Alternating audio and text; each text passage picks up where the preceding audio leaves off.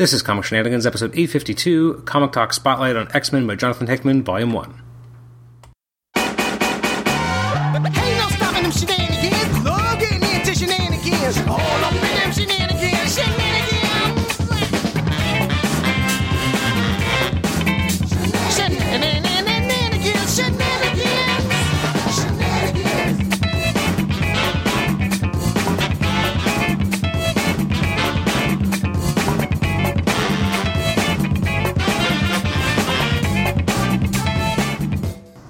Welcome to the Comic Shenanigans podcast. This is episode 852. It's our Comic Talk Spotlight on Jonathan Hickman's X Men, Volume 1, trade paperback. I'm joined, uh, well, sorry, I am Adam Chapman, your host. It'd be helpful to say that up front. I am joined by my co host today, Paul Scorez, Hello. and Nathan Struck. Hi, hi. So we last get time. the Uber Godfather intro as we got at Yeah. the last podcast? So it's it's funny. So last time I, I led with you know introducing you guys as the Godfathers, and then uh, a friend of the show who's sometime on it was like, "Oh, I guess I can't be on the show unless I'm a Godfather." Like, what the hell? I'm like, well, just that one episode. Um, but so last time we talked about you know House of X and Powers of Ten, and now we're talking about we're kind of moving into the Dawn of X era. We're talking about uh, Jonathan Hickman's X Men run. Uh, we're talking about Volume One, and then we'll you know, the next time we kind of reconvene, we'll talk about a different, you know, different trade. We won't go right into X Men Volume Two. We'll kind of try to do more chronological what Dawn of X was looking like. Um, we're doing this for Nathan Struck's uh, benefit with the trades specifically uh, because he now has so many of them. Um, and uh, I guess uh, before we really get into it, but in a general sense, we come off this this mountainous high that was House of X and Powers of Ten. Was X Men Volume One kind of coming down too too quickly? Was it you know kind of an average after you know the, the heights that we had before? How did you guys feel as kind of a, an initial reaction? I feel like that's got to go to Paul, right? Because I wasn't reading any of the issues uh, monthly. So all I have is something I've read together in one fell swoop. What were, what were your initial thoughts?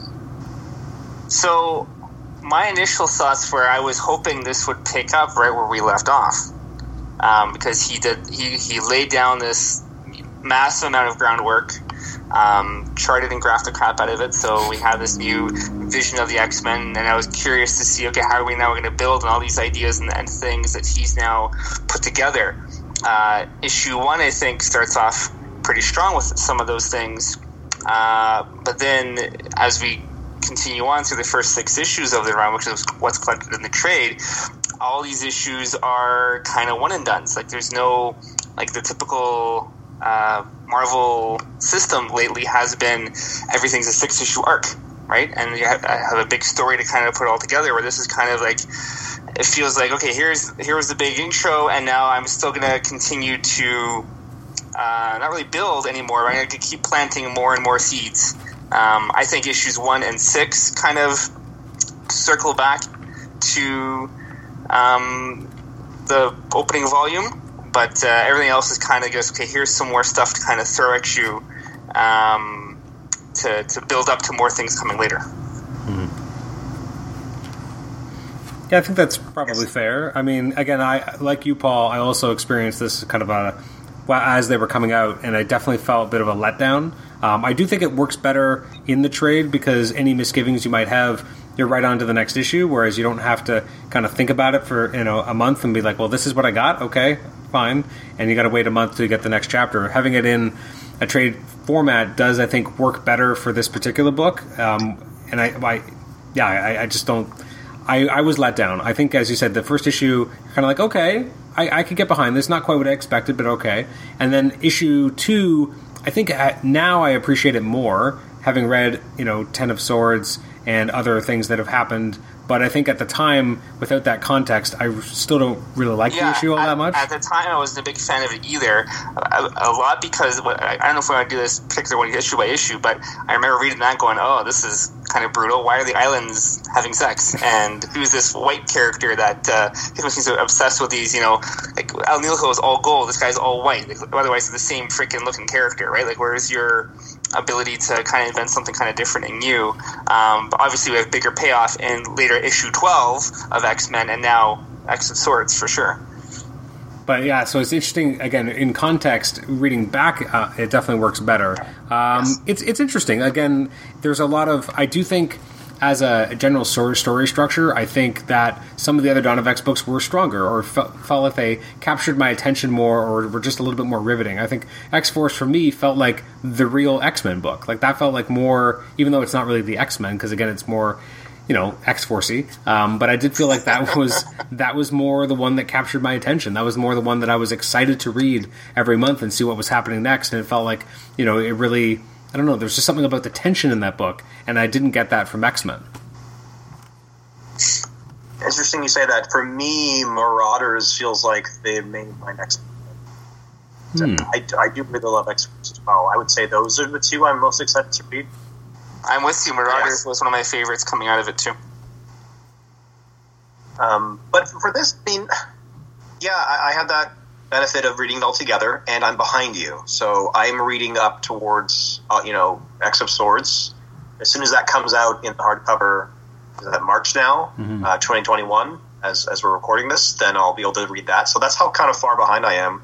Um, and so, from my perspective, I was just really, really hungry for any view of the island because, as I said last episode, I really love seeing anything on the island. I love it, and then having them build the world out, which I definitely think Marauders and X Force does very well. There's a lot of great emphasis on the planet Earth in this kind of international stage, and and I feel like this trade is cool because it bounces around. It gives us a view of Davos, of that meeting, uh, the World Summit, and then so we get a little bit of the international relations, and then a bunch of other things. So for me, skipping around, kind of like, I know, I love the sliders as a kid growing up. I like that idea of kind of where, um, you know, uh, from bouncing around from timeline or time. Uh, dimension? Is it dimensional? It's dimensional, right? Um, and having an adventure of the week is really good. And, and for the most part, in these issues, it's about two issues at a time, and and so we get this beginning point where they're attacking the Orcus. I say Orcus. I don't know how to say it. Um, uh, hub, and very much reminding me of some of the. You know, I, again, I talked about last week or last episode or whatever about how anything that's a flashback to those that '90s period, the early '90s, late '80s, when I was reading X Men the most, uh, make me feel really cool, really good. So early on in Claremont and Jim Lee's run, they had this storyline where they went to like Siberia to go attack, no, to go find. Is it to go find Nord? Is it go to find Maverick and then Omega Red attacks them? Something like that, right? They're being watched in these cameras and they're going into this facility and it's Psylocke and Rogue and Gambit and Maverick's watching them on camera and he's like, oh, the, the junior team is here. He's like, oh, whatever. And then in come Beast and Jubilee and Cyclops. He's like, ah, the pros are here. Now I can see that things are. And so just kind of like going around in a facility, creeping about as a task force, right? There was the blue X Men Blue Strike Force and the X Men Gold Strike Force. So I know the X Men weren't always like that now, but from my perspective growing up, that's exactly what they were. They were this kind of like strike force of mutants who were going to try to either recruit young ones or save people from human attacks. And so this pressed all those buttons for me. It's like they're they're trying to stop these human supremacists. They're building super weapons. They're building. They're still trying to build Nimrods. So they're invading this base, doing a, like a preemptive strike, as it were. And like they're, I don't know if you can. I did a show with my, my camera, just like up to storm, crouching around, you know, uh, in this facility, teaming up together and using their powers together in combinations. Like this really was a, a wonderfully exciting, very energetic, kinetic intro to this. So I was really a lot of it. I mean, there's some things that I'm, I, you know, Cyclops is saying, on your right, be careful. They're sure to be savvy. All those apes have PhDs. Like that's a funny line. I think it's funny that they thought. But there's still those moments where you're like, uh, that's right. Hickman doesn't really know how to write the voice. All of But re- characters. so reading reading Storm didn't sh- did she feel re- weird to you? Like reading her like her her anger and vitriol almost toward humans now. Um, do you have like a page that got, like when they Uh, return back? Yeah, hold on. Let me, let me give you something here. It is. There's like I reread this today, and, and I remember reading it going, yeah, see, Storm continues to be one character that is really thrown off. I'll come to it in just a second But the, but I mean, I agree with you, Paul, in general that I don't really love the you know the way that he writes Storm because I do think you know in Marauders she feels more like the Storm we know. Um, but they did have that line with her and Cyclops at the end of the issue, talking about how you know she's just kind of tired of it all, and that maybe Yeah. we can we can excuse some of that anger that you're seeing earlier in the issue that usually would feel a little bit out of place for a character like Storm, and just kind of write it off that well that's why she's just kind of she's over this you know everything that they've always had to do, and she's just kind of ready for the next phase. Here, here it I is. like they, they, they thought they could hide from us, but they were wrong. That sounds like what Magneto would say, not Storm. Hmm. Right, right on. That- almost that's first issue- Right, right on, like yeah, issue one, like right off the the the uh, intro page on the, on the single at least. But uh, the, the big splash page where she's in the middle. I like her uniform. I, I do dig her costume design, and we can talk about costumes later. But um, I do. just right off the top, you know, they thought they could hide from us. Are they? Uh, yeah, but they were wrong, right? And it just sounds like something Magneto would say, more so than what Storm would say, right? Interesting. Uh, suicide you- bombs, it's for the greater good, are always the last refuge of a conquered people. Like it just, I don't know. Have you read this with the voice actor who did her voice in the in the animated cartoon? Would you would it, would it maybe sound better? I see voices I hear in my head all the time, like especially when I read Apocalypse. Like it's it's all the voices I hear constantly in my in my brain when I read these uh, X Men issues for sure.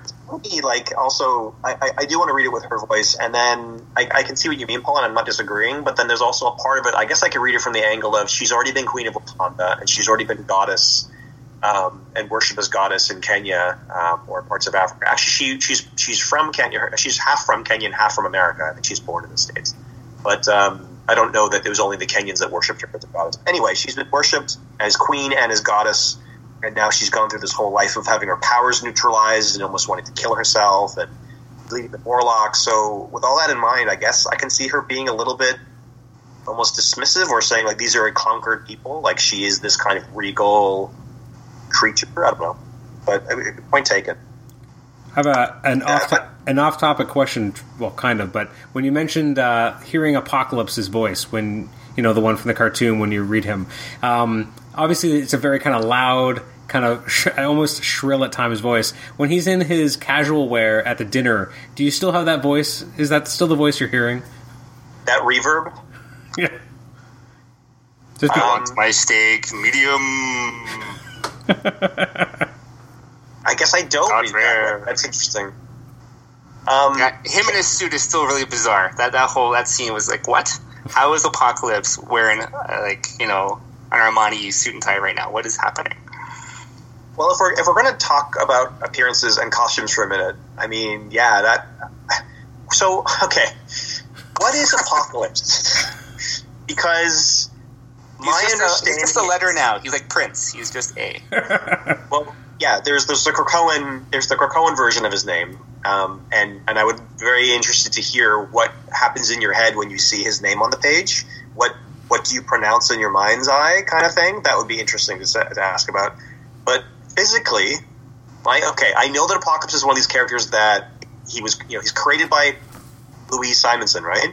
Yep. And he he's he, he's one way for one writer, and then other writers write him, and he kind of just evolves over time, and they rewrite and retcon him over and over again, and he fought Dracula, and he was an ancient pharaoh, um, and then in the twelve storyline, because my my for most of my time viewing the cartoon and looking at the comics, I'm like, I guess he's I know I learned that he was has celestial technology, and I'm like, okay, so he's a man inside of a suit, and the suit is like an Iron Man celestial suit, and then it's like, but he opens his mouth and he like puts food in it. So where does he end and where does the technology begin? And in the 12 storyline, it gets revealed that he gets removed from his armor, and he's just an old Egyptian guy. And I'm like, okay, so he's just an old dude, and his power is immortality, and everything else comes from celestial tech. And then, of course, retcon upon retcon upon retcon. So, like, the blue part of him, I don't, I don't know. I don't know what his clothes are, and I don't know what the pipes are, the tubing. I don't know if the lines around his mouth are just paint. If, if, what, if does anyone have the insight on this? so those are all really good questions that no one wants you to think about. Okay. Like I, I, I, I don't have an answer for you. I do feel like the twelve is something they'd rather pretend never happened. Because you're right, that was that was super weird because he was going to like transfer his his essence into Nate Gray's host body, and then he ended up merging with you know Cyclops instead.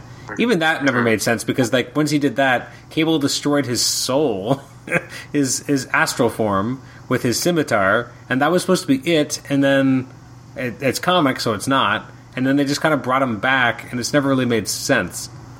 So my the way I read it now is he did something where he melded himself with celestial tech. That it's not a suit, and it's not just him. It's a combo of them, and I guess that's going to have to be it all. I mean, you want to add another wrench to this. Paul's going to love this. In X Men versus Fire by Capcom. At the end of that game, when you defeat Apocalypse, you remember this, Paul? You remember what happens? You see Apocalypse on the ground, and his body is like melting, like it's an, egg- an egg yolk. It's just kind of like a melty body, but Yeah. still has metal in it. And I know that's not canon at all, but I'm just want I as my formative mind is growing. I'm a teenager. I'm just absorbing everything I can about this universe. I'm adding that to, like the plate. I'm adding that to my lens. Um, so I, I guess there's no answer. What about his name? Like, do you just do you do anything? Do you just kind of go? I, in my head, I go ah. That's what I do when I see that symbol. I don't. I Do you still do say anything? apocalypse. I know. I I thought about making it weird, but no, it's just apocalypse. What, what else am I going to do? I know he Yeah, corrects people, saying, "No, no, it's not apocalypse. It is." Uh, I, I I don't know. You know, And, and I- we I- can't, right? Because we're not Yeah. mutants. We can't read it. No, I, like, there is like in one of the issues at the end, there is the Krakoan definite like Yeah. the uh, cipher, right? Yeah. Um, but uh, the A does not really exist, right? So you don't know how to really pronounce it properly. So Right. Uh, okay, so and then Adam was talking about Storm costume. Then I mean, in terms of the overall look, I, I love the, the Storm costume. Again, being raised on the Whilce Portacio redesign of her kind of silvery white, which I always thought of as the best quote unquote Storm costume. Um, you know, a lot of her costumes are black. Her her original costume, um, of course, her neutralized costume is kind of her as like a little jean jacketed black top kind of. Uh, there's, there's a lot of black in her clothing.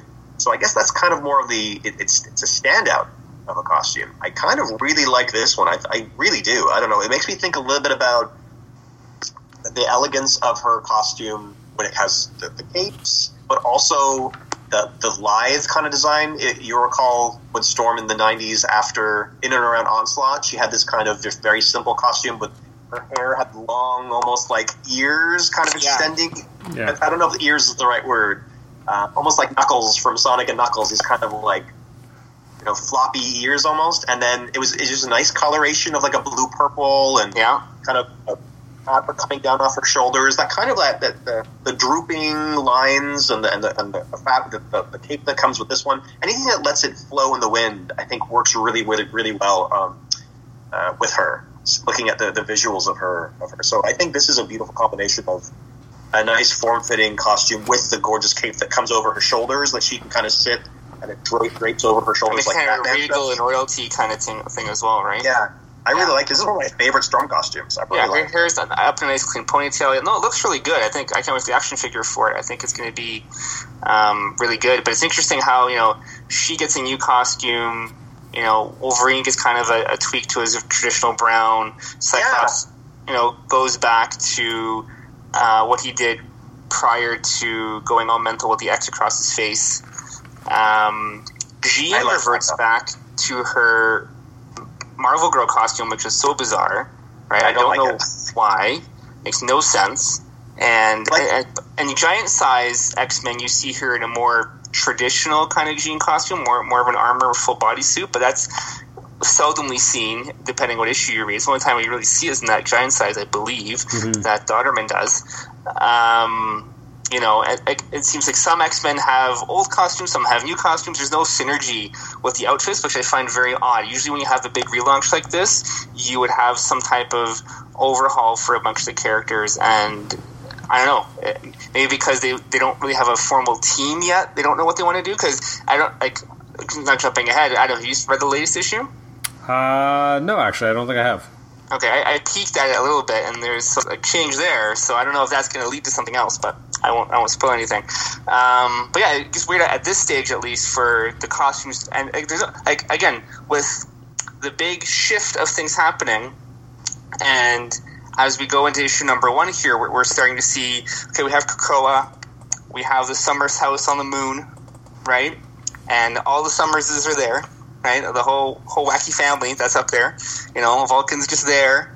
You got uh, the adjoining rooms of Cyclops, Jean, and Scott, which you Yeah. know. Okay, so so I'm, am I to believe that this whole time they've been just this has been normal, right? It's just another oddball thing that doesn't match up with things I know as I know them. You know. Yeah. Uh, so I yeah, that's a big question. I, I, I think that was the uh, that was the notes page that blew up the internet for a minute. Um, The the idea that you know that that yeah, there's some sort of weird cohabitation going on with Jean, Wolverine, and Cyclops, and then yeah, I don't know what that's supposed to mean. They're a throuple. Wolverine, Wolverine gets Tuesdays and Fridays. Like, I what's you know? I don't know. You have to see, Or you have to maybe see they're hot tub later in X Force. Like, it's it's it's No. there. It's very clear. Well, the, yeah, the, the sexual kind of pansexuality of a lot of this utop- new utopia seems to indicate that hey, it could be that Wolverine and Cyclops are also a couple. Like, there's a lot more physicality between them across the books. Actually, you see it. There's times even in Giant Size and here where, um, and even the, the pre- book previous in in Powers uh, uh, Ten and House of X, like Cyclops is touching his arm, or Wolverine will ho- hold him by the abdomen. There's either they're really, really new, now close friends, as at least supported by when he said he's the, he's the best man I've ever known, or maybe there's more to it than that. But you know, I don't know. There's, it's not like it's not like the X Men haven't had tons of sexual, uh, you know, relationships. Um, No, love triangles are plentiful. But even go back like to the opening page of this whole thing, X Men number one, opening page, you have Xavier kind of obviously recruiting Cyclops for the first time, right? And opening your eyes and, and oh, oh Yeah. You know, my boy, the things I'm going to show you, right? So yeah, we're assuming this is Xavier at the point where he's been shown by Moira in this lifetime everything that he needs to know, and obviously Xavier has chosen Cyclops to be his, you know, uh, commander in chief, um, go-to guy And going forward. His son, kind of right. He's like adopted him, really. Yeah.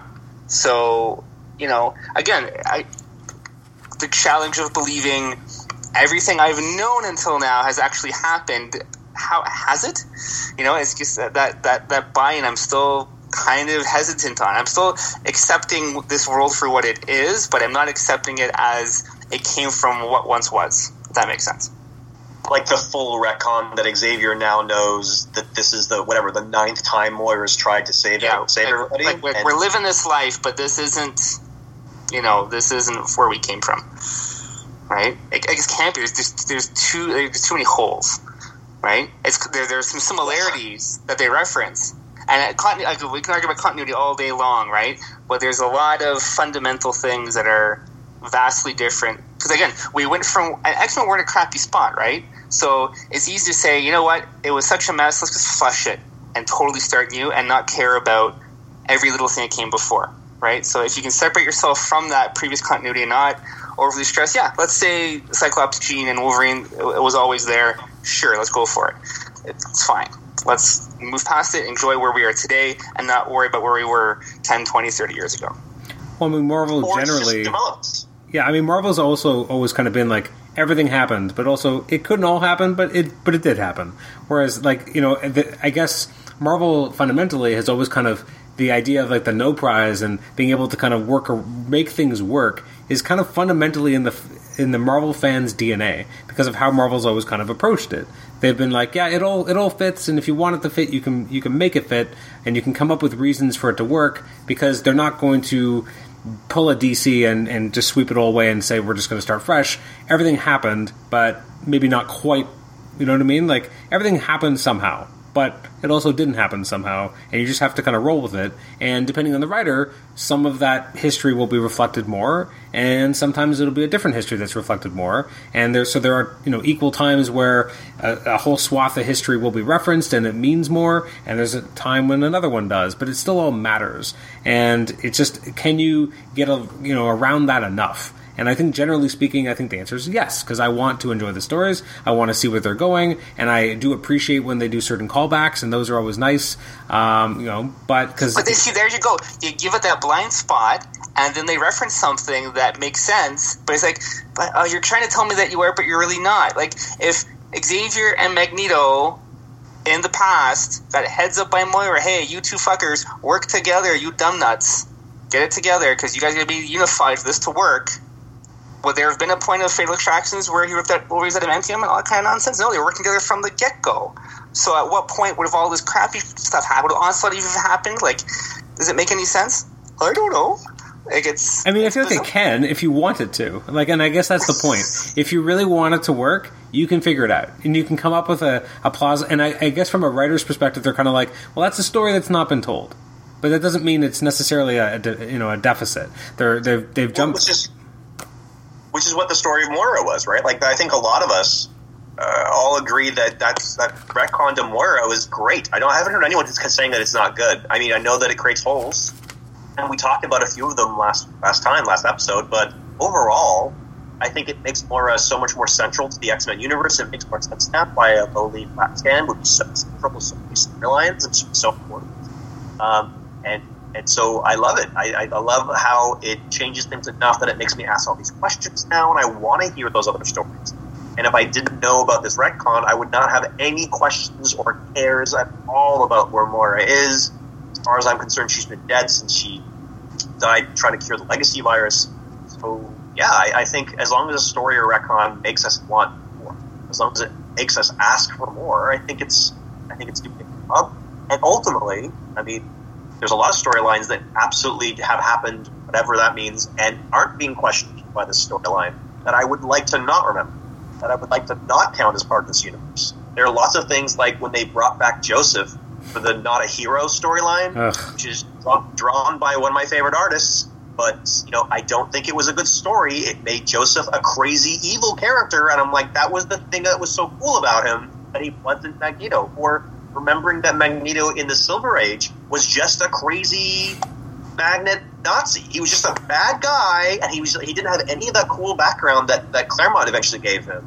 He called his team the Brotherhood of Evil Mutants for goodness sake. Like he was just a bad guy with no motivations. And we like to forget that Magneto is now this rich and complex character.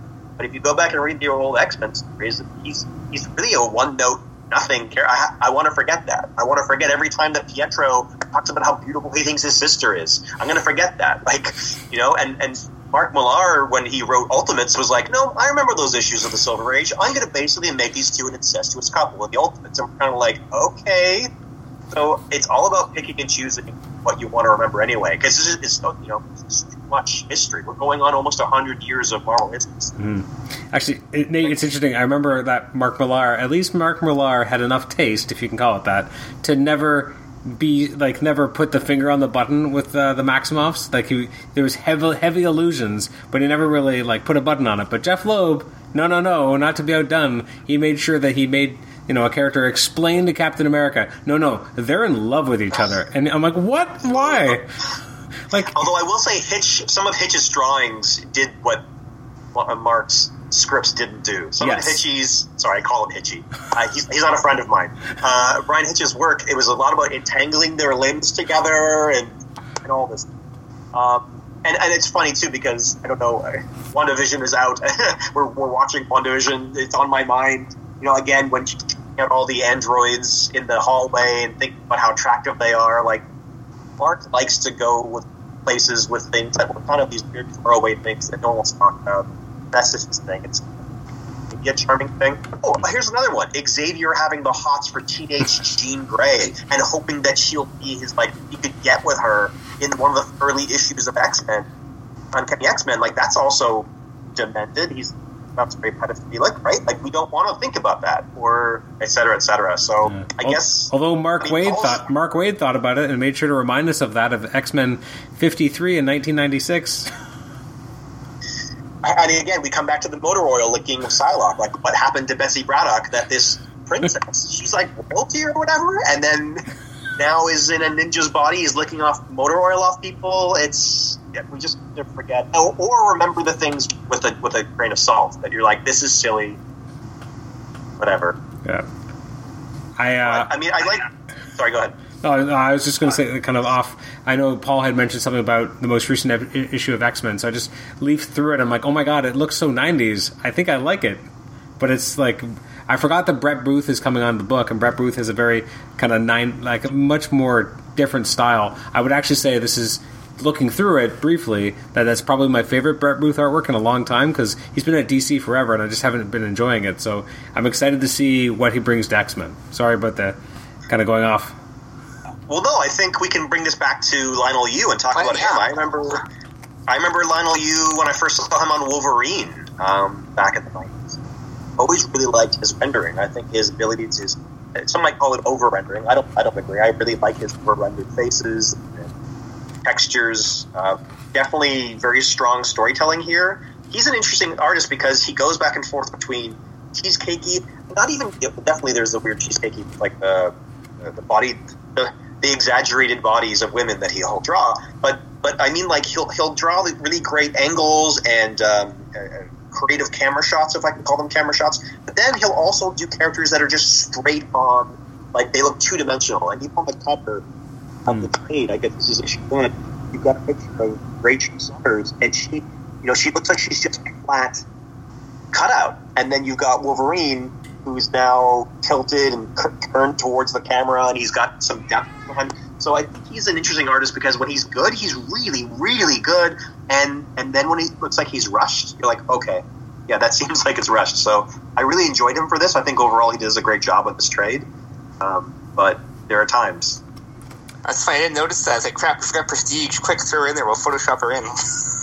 you just kind of forgotten. And you were talking about costumes before too. And when we get to X Factor, we can, I guess, talk about that. Like that's one of the first books where you're like, okay, we're going to have a united costume. We're all going to have a styled costume that unites the X Factor team. Did I say X? X, X, X, X Factor, you were right. X Factor. X Factor. Um, that that really feels very united. I don't think I can see that in any other book. But yeah, she she definitely gets a big change to her, her costume. Yeah, Rachel Polaris does as well. yeah, and North Star and stuff like that. Um, so this storyline, the first one in issue one, I'm sure we won't want to spend too long in issue one. Pax Krakoa. This is where we get back to Hickman's love of politics and political science so clearly. He's used the Pax phrase before, uh, which of course is Latin for peace. So Peace Krakoa, just like Pax Americana and Pax Romania and Pax Britannia. So now he's saying that this is a new world order. This is a global world order. Um, and I do love that he sets it up later on to have a conversation with a bunch of other world leaders uh, on their own terms. And I guess we'll talk about the silly suits that they wear when we get there. But uh, overall, I think it sets up a lot of interesting things. I'm not a huge fan of the vaults. I know that it's like, here's the vault stuff. We're going to give you a little bit of like dealing with human supremacists. We're going to talk about the Orchis stuff. So he, at least he's juggling all the balls the first one or two issues, and he's letting us know what he's going to be dealing with, and and, and it's true, he does. So that's good. From a strike team perspective that you're mentioning, I do like that when they're in, you know, the hub, you have, you know, storms there to kind of grow the gate. I, again, I love this idea of using that technology as a kind of a way, a jump gate for them to kind of jump out of a dangerous situation. I think that's just a cool idea. Like when you when you see that and you see Storm kind of using her abilities, I don't know if she can actually do that from her hands, but the X Men animated series would basically say that she could, so I guess it's allowed. But you know, it's Yeah. it's but it's just neat to see. Um, you know that that the thought that's kind of going into this is how a strike force would have to operate. They'd have to have a way of getting out, and this is their way of doing that. So apparently, she can just use her powers from her hand. And do they essentially rescue all of Grant Morrison and Frank Quitely's rejects that make their uh, new X Men run? Uh, there's just a lot of kids. I mean, I don't think there's any specific ones. I do like, But a bunch of very clear mutants, right? Yeah, I do like that about Quitely's. Um, that yeah, they they're like not everyone's a pretty pretty, and the Morlocks were a society that they had to run below ground because I mean, there's a lot there too to unpack about Xavier's school and that he only only gathered in attractive X Men, and then the fact that he's also checking out some of his students, his little, you know, his little office, thinking about how attractive they are. So there, I mean, it, there's there's the gross stuff, but then there's also just the kind of idea of people people advancing who they consider to be classically more attractive. than others. Like when you go to apply for a job, you're more likely to get that job if you're more whatever that means, classically attractive. Um, and and so this is like a minority group, and so inside of that minority group, there's also sub hierarchies of the unattractive ones are the Morlocks, and they'd had to live in the sewers. And at, at some point, that was kind of ended. That was drawn to an end. So I like that new the new X Men uh, uh, series says, yeah, there are no Morlocks for us. There are no pretty X Men and, and, and mutant mutants. It's all together as a family. So I do like that feeling of gathering in everyone together, even the ones who might be considered, you know, un- unappealing, like the Squid Girl. Yeah, yeah. There's a lot of. I, I do like when they use characters like that again to kind of show that you know mutants do come in you know a lot of a lot of different sizes and shapes, and it's not just as you said the kind of the, the pretty pretties that we're used to. Yeah, because a lot of Men have been some really, really attractive people.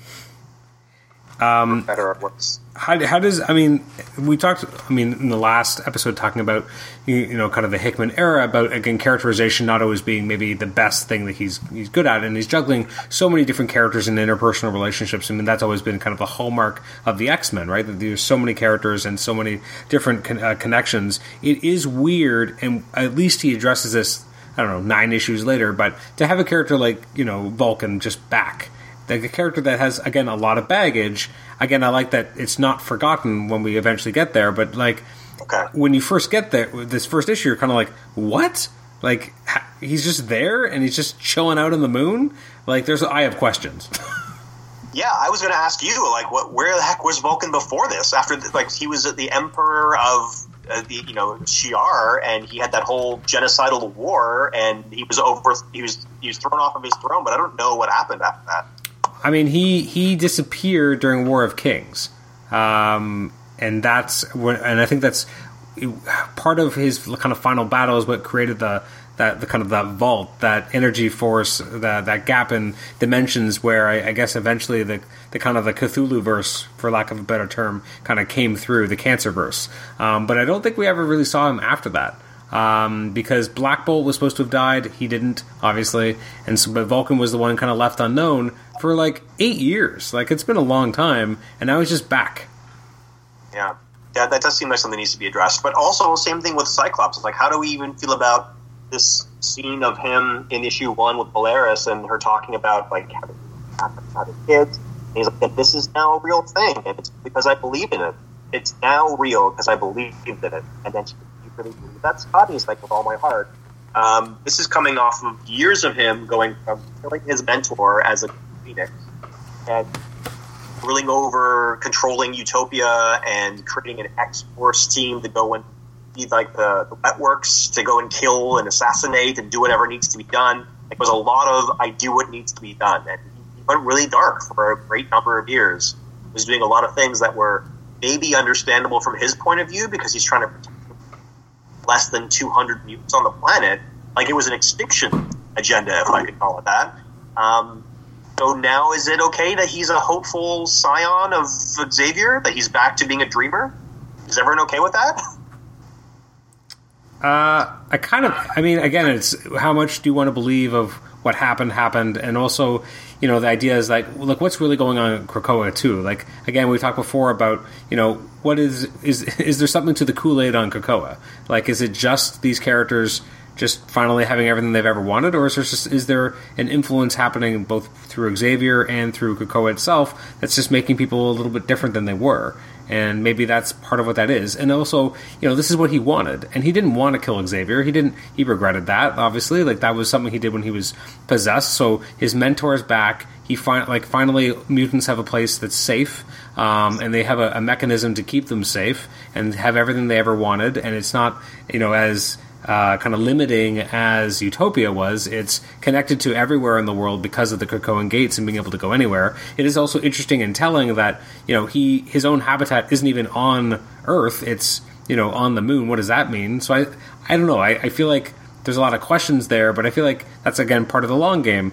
You know, it's interesting to see Cyclops in not necessarily a subservient role, but he was the leader. He was the guy, Yeah. and now he's Yeah. not. And maybe for him that's good. Maybe that's a, you know it's for a guy who maybe didn't want to have to take on that burden of you know being that compromise between Xavier and Magneto and really having to to do the work and not just being about ideology but also about how do we actually do this in real life because you know my mentor and my enemy are gone and I have to do this now.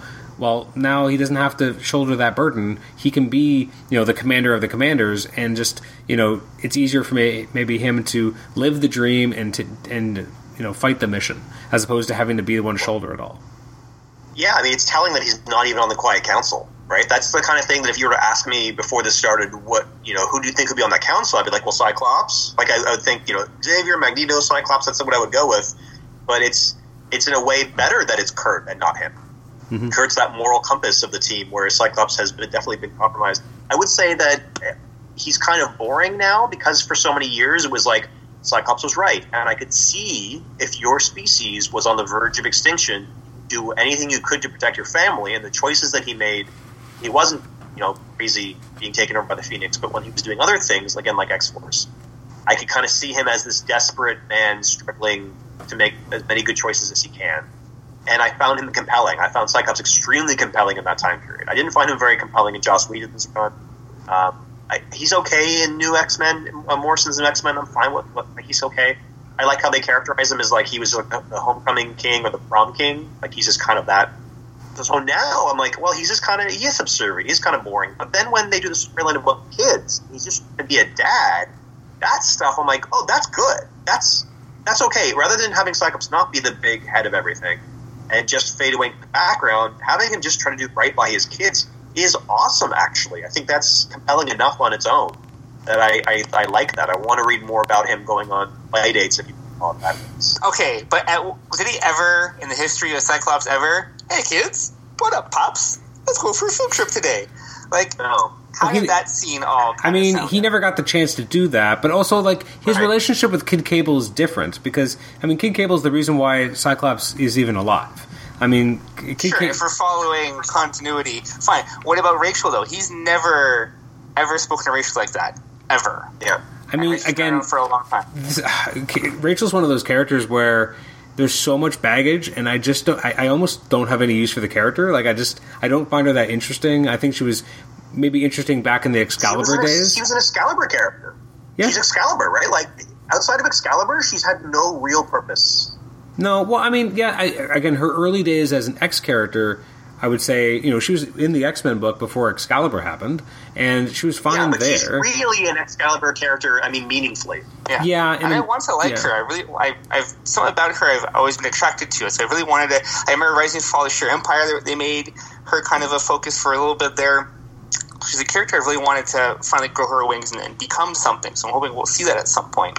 Um, but yeah, it's just again that that issue too. You know, again a weird issue where Cyclops interacting with those two characters was again something weird and something I'm not used to. Right, it took me outside my comfort zone a bit because it's like, whoa, this is much different. It makes sense. It's cool. Well, I, I, like the parental aspect that he's trying to pull off with it.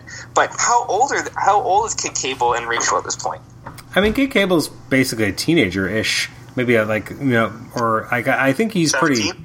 Yeah, I'd say he's pretty young. I mean, and they definitely play him that way, um, which is enjoyable because we're not used to seeing that. Although he's basically Nate Grey. Where's my poor Nate Grey? I mean, like that's all Kid Cable is.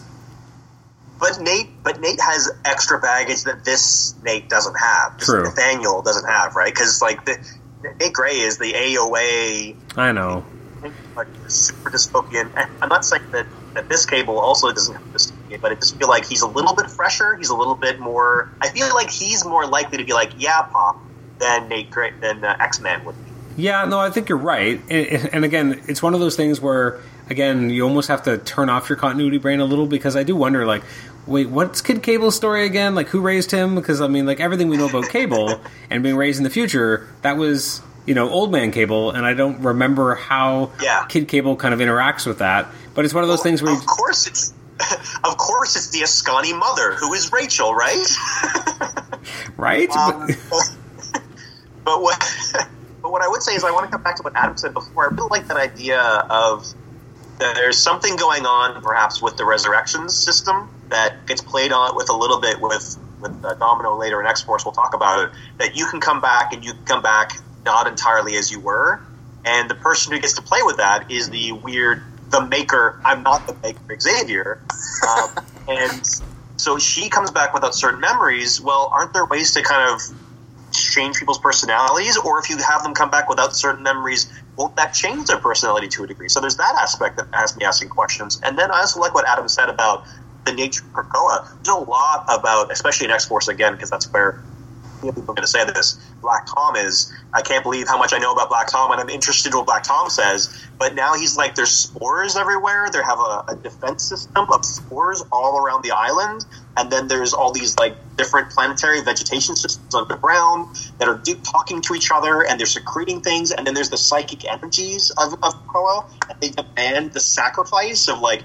it saps the psychic energy of the entire island, and then it requires a sacrifice of two mutants a year. And I'm like, okay, that's got to have ramifications. Are there spores and pollens getting into them that are making them in the image of Krakoa? Is there a plan that Xavier and Magneto and Moira have going on in their little sub bubble room where they're like talking to Krakoa things like, make the X Men more likely to be a family. Make the X Men want to have babies. Kurt's right. We got to have the X Men. You know, the mutants really want to you know be horny and have children. Like they could be doing stuff like that. So there is an element of it that, that almost plausible deniability where all of Paul's concerns are no prized, right? Oh, the, the pollen made them do it. um, and, and the second thing I wanted to bring up was, yeah, there is. Speaking of holes in X Men continuity, how the ex parents, and I'm going to talk specifically about Xavier, uh, uh, Scott and Jean, and Madeline. Let's not forget Madeline. How they've dealt with their kids, their weird time out of time children, has always been off putting. There's every once in a while there's a panel where Jean talks to Rachel in one of the '90s X books, and she's like, almost there's almost a connection made between them, and then it's gone, and then they don't talk for years. And we know that as Red and Slim, Scott and Jean traveled to the far flung future and raised their sweet boy from a baby, and they have all these memories still. And he doesn't know, you know, who those people were exactly. They were his parents, they weren't his parents. And when he comes back in time as a sixty year old, he's got this thirty year old man with a visor who's like, "Hey, son." It's it's always been stilted. It's always been like there's no connection, there's no love. So I've always felt that's messed up. Like it's it's this gap, this upsetting gap. So to see that kind of, yeah, you know what? The same way that those kids were babies and then in the future and then back as adults without real explanation, and we never really talk about what's missing. I'm okay with the Summers family just skipping and going, you know what? We're full of spores and we've been resurrected. You're a family again. I'm okay with that, I guess, because I just I've always wanted to see it. Yeah. I mean, I, I think there were, yeah, as you said, there was brief moments where they would have like familiarity and, and you'd have a sense of family. Like especially after Cyclops died in the twelve, there was a lot. They played on that a lot with Cable joining the X Men and being there being a lot of connection between him and Jean. Um, so they definitely have at times played with that. And you know, Cable's an interesting character too because as he became more popular and they figured out more to do with him and more of the retcons of who exactly he was, there was definitely a series of de aging that happened with Cable. Um, where the Cable that we got when Rob Liefeld first created him and the Cable seven years later felt like you know much younger man. Like they had kind of tried to do what they could to. Oh, maybe we shouldn't have him be a sixty-year-old man. Uh, maybe he should be you know younger and more attractive, and we could do you know more soap opera things and have him be with Domino and maybe with Storm. And like can't do that if he's old and it just seems creepy. Uh, to go back to the point of like you know Xavier being creepy and lusting over his children uh, that, he's, that are in his care, so you don't want to do that. So but yeah, I, I think I'm with you. I'm, I'm happy to just kind of see them operating as a family unit. Um, yeah, maybe it doesn't always make sense uh, with Rachel to kind of have that familiarity uh, with Scott, but again, we don't know what's happened in the min. I mean, Paul's number one problem to begin with was what happened between you know House of X number one and you know Xavier saying, "Here we are." We are in Krakoa. We are mutant heroes roar. What happened between that and the last issue of Uncanny X Men, which was a complete giant gap in the middle. And no one has seemed to have any interest in telling that story, but there's a story in there, so you can kind of make up any no prize you want because it all fits into that that that period. And it is very abrupt too. Like this panel, which is the first um, of issue two. This is the first panel of issue two. In the room and saying, "Kids," like that, that's not how he's ever really. No, he's never progressed that. To my knowledge. And then, what I do like, give him credit for due, Hickman, the, the kid, and he's like, "Hello, father," very formal, and he's like, "What's up, dad?" Like, I, I like that there is even a sense of Rachel's been around longer in the six one six or six universe, and she kind of has that just this hello, father. She's older. She's probably and uh, twenty, and then for Cable, who's kind of just like, yeah, you know, I was a baby and I was raised by Red and Slim. Let's pretend that, that that's. And then they left him when he was whatever. I don't know how. I don't remember how old he was. Eight. I don't know. How old was he when they left? I don't remember. I mean, they raised him for like a while, so I guess he was probably like an early teenager. Let, let's say okay. Let's say around ten, and then some time goes by. Dystopia, dystopia, dystopia. He ends up here, and he's a seventeen-year-old. So there's- I, I don't know. I guess I'm like, it's okay for me to see how he might be a little bit closer to Cyke than Rachel. She still calls him "Hello, Father," and he's like, "What's up, Dad?" I don't know. I, I like that there's a differentiation. I like that they fight. I like that they have this kind of back and forth banter as brother and sister might, and that doesn't really go away when you get older. At least not in my experience. Yeah, I'm not as petulant as I was as a kid, but I still kind of pick up my sister and play with her. So I don't know. I see in them the kind of relationship that it's not caustic, it's not toxic. They, they, they, care for each other, but mm-hmm. that dynamic is. I think it works. I didn't think. I never thought it would. If you told me that this is what was going on, I'd be like, "What?" I, they get to go hunting monsters together and be gone. Love it. How does how does everyone feel about the other islands? Like we just got used to Krakoa, and then boom, another island. Here we go. two. Yeah. I, Yeah, I get it now because it, it leads to something much later. But again, interesting that you wouldn't continue on where you where you've built already, rather than starting to plant new stuff so quickly. Like I've already been bombarded with this new status quo. Like ease me in and let's let's let's let's carry go down a few more paths before you go. No, no. Here's white naked dude and island sex. Go. And it wouldn't. I, I, love the island sex, but and it wouldn't. It wouldn't be so weird, or not weird. Maybe that's the wrong word. If it wasn't for you read East of West, you read Red Red Mass for Mars, you read Manhattan Project, you read all these things, and and you read Infinity, and to an extent, uh, mostly Infinity with uh, with uh, these Avengers and new Avengers. This is the kind of character design. Apparently, in, uh, he's doodling this almost exact same image for all of his artists. I don't know what's going on. Or he's just like he just opens up an issue of East of West. He's like, do that again. It's just the same. I, it's the sameness that I don't understand. Yeah. Why the maker is Xavier and long-haired white guy with black eyes. I swear I saw that in, in an issue of New Avengers or Avengers. You know, I think I could go find it for you if you wanted to. So, But you, you make it gold and give it horns. It's ex nihilo. basically, Yeah. So, I mean, maybe I, I don't want to beat a dead horse here with this. It's just uh, I it, the only reason why I bring it up is I'm not trying to dump on Hickman. I think he's doing great work right now. It's just when I see something that looks like it's a pretty big cut a bunch of times, I am immediately like disinterested. I'm like, okay, in, in in the past he's done a done in one, and it's been a monster that has come from the ground or something or a portal. And then they can't understand what it is, and then it goes away, promising to have great ramifications for the universe my in my mind, I'm like, okay, I guess the the father son daughter stuff is over now, and then should I just skip to the end? That was my thought. I, of course, I read it, but my thought was, well, this doesn't matter. And I know that that the planets, sorry, the islands merging matter. But even having read two volumes of Excalibur, I'm like, I don't see any of these Maybe that maybe I'll be proven wrong, but yeah, that was the weaker part of those issues, that aspect. But Hordeculture, I don't know. I'm down with these Karens. You're down with the Golden Girls, eh? I'm down with the Golden Girls coming in and being like, we are scientists and we're brilliant and we love plants and you guys have a whole thing going on with plants. And I love that there's a Savage Land. I love that the Savage Land is part of their their extended ecosystem. I love that later that's where Pietro goes. So Piotr goes to farm.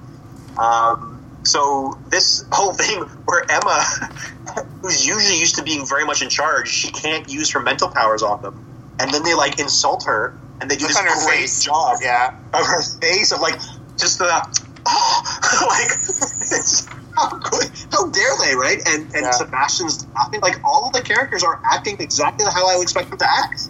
The, the, the characterization is quite good amongst Sebastian Shaw and Emma Frost and and, and Cyclops, who seems to what's the relationship with Cyclops and Emma? Like they still they're they're kind of chill. They're kind of cool. Like Emma and Jean go get beers together now on Krakoa, and Emma and Scott are no longer like in a weird place. Like she still talks about how she loves him in a way, and There's probably a gate in the closet somewhere they can just go visit each other.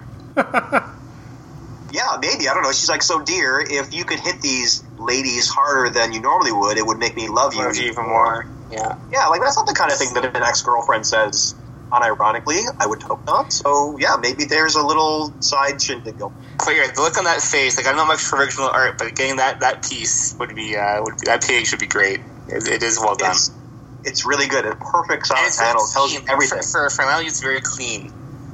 Right, it doesn't have a lot of those extra lines and shit on it. It's a very clean looking panel.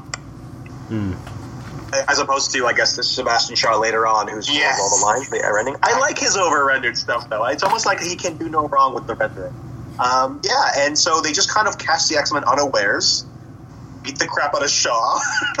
um, it does seem like everybody needs to have a neutralizer weapon of some kind. They have this pol- this sappy pollen thing stuff that neutralizes Shaw, so he can't absorb all their blows, and they can deflect the men- mental attacks of the White Queen. But I guess you have to, right? If you're going to have human supremacists using technology, and they can't use technology to stop them, then yeah, they're going to get blasted to bits. Like Cyclops does a huge blast and knocks them all on, the, on their butts. Like, yeah, you kind of have to. I mean, that's what breaks their hip and he falls for the trap.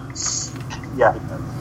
But I mean, that's what made the Sentinel so scary, and especially Nimrod. Nimrod can neutralize you anytime he wants, or it wants. And to some extent, the larger Sentinels too. They would grab you with coils. They would hit you with knockout gas. Like they would scan you, try to find your weakness. So that constant threat of the thing that makes you special, the things that makes you powerful, being taken away from you, does keep them on their toes. It doesn't make this Pax Krakoa feel like they're really in charge of the world. It makes it feel like there's something to be scared of, which I think you need. Hmm. I like this.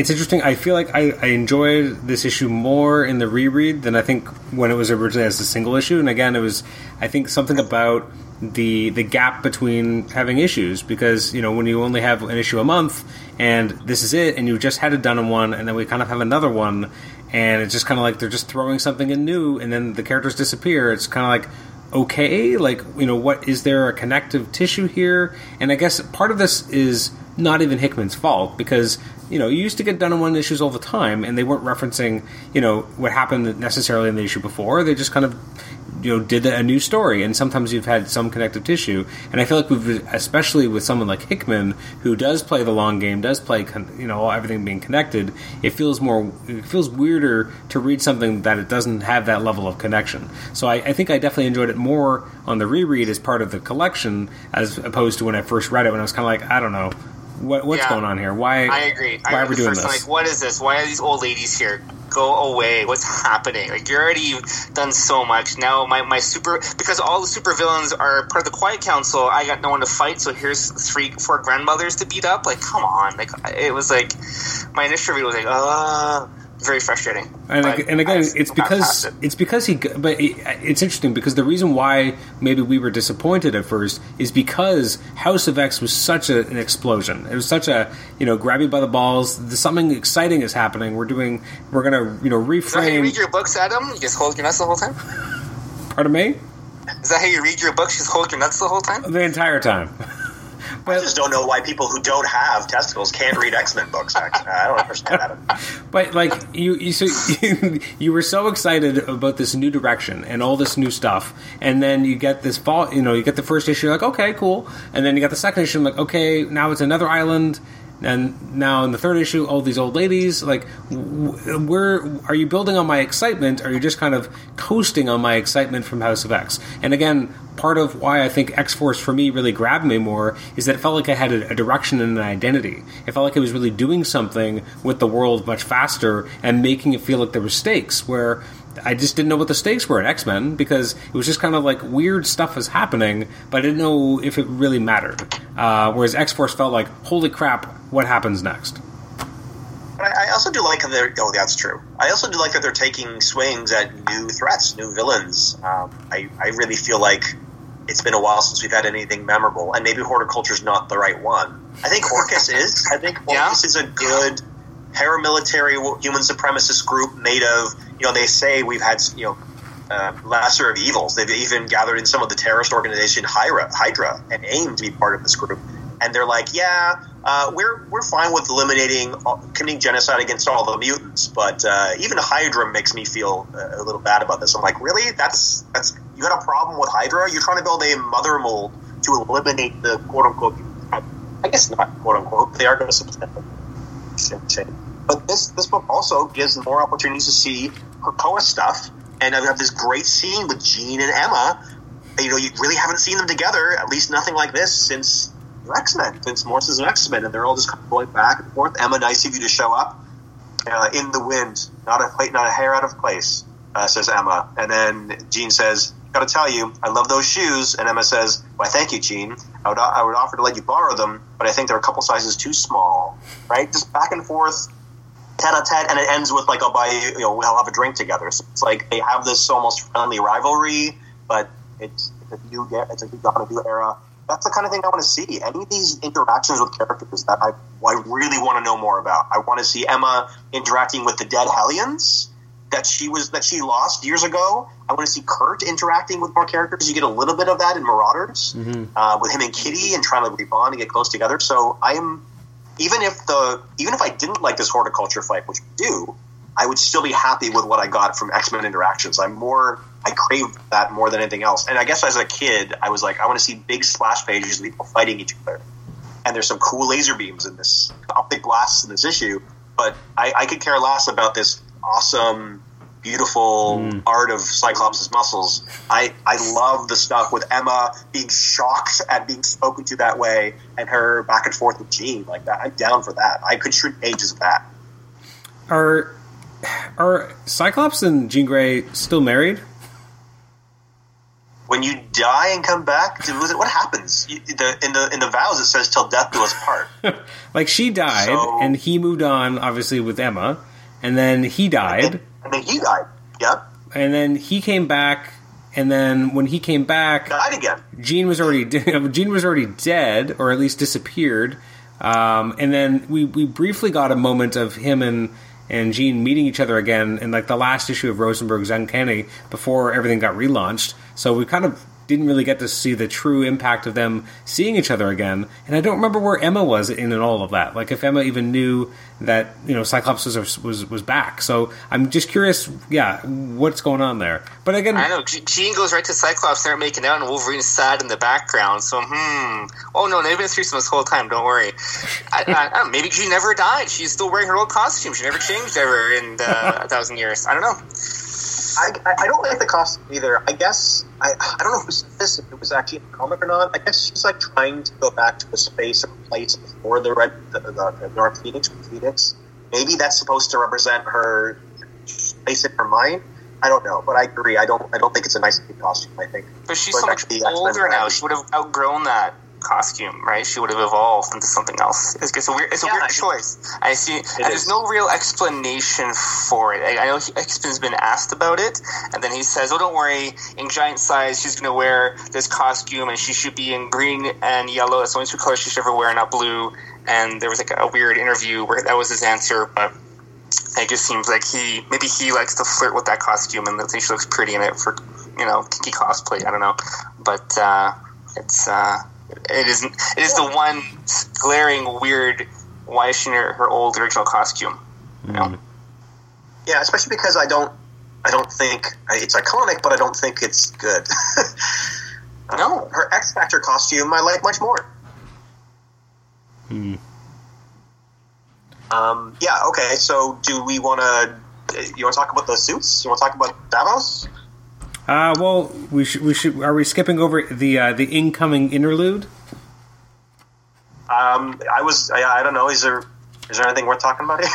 Um, I, I liked it. Um, it's what like four or five pages. Um, Yeah. Again, it's more like kind of tantalizing, right? Because it kind of sets up, you know, uh, Frank, you know, uh, Sinister wanting to get Franklin. Richards, you know, um, DNA, which I kind of thought he would have somehow gotten already. Um, but it's it's it's a fun little. I like the art on it. I mean, it's it's short and sweet. Um, the art is by uh, isn't it by Silva? Yeah, it's by RB Silva. So again, from the creative team on uh, House of uh, sorry, um, not House of X, uh, Powers of Ten. So it felt again almost out of place in the book because you have so much uh, Leinil Francis Yu with his own kind of you know colorist. Um, so it was nice to have a more kind of modern color look. Yeah, you'd think Franklin's DNA would be possible to get fairly easily. I mean, he made a counter Earth on the other side of the of the sun, and you got to figure there's some kind of Franklin juju or whatever juice there. But uh, yeah, I don't know. You'd think possible to do. He was Galactus too. I don't know, but um, Yeah, actually, I have a question about so uh, just a general question about art. Um, one thing that definitely struck me, uh, especially going back and reading House of X and Powers of Ten, and then coming into this, is that that all twelve issues of that was colored by uh, Marte Garcia, who has a, a beautiful color work, and it really pops. And then we move into this, and you have, I guess, Sunny Gho doing issues one to four, and it feels it's just such a flatter color.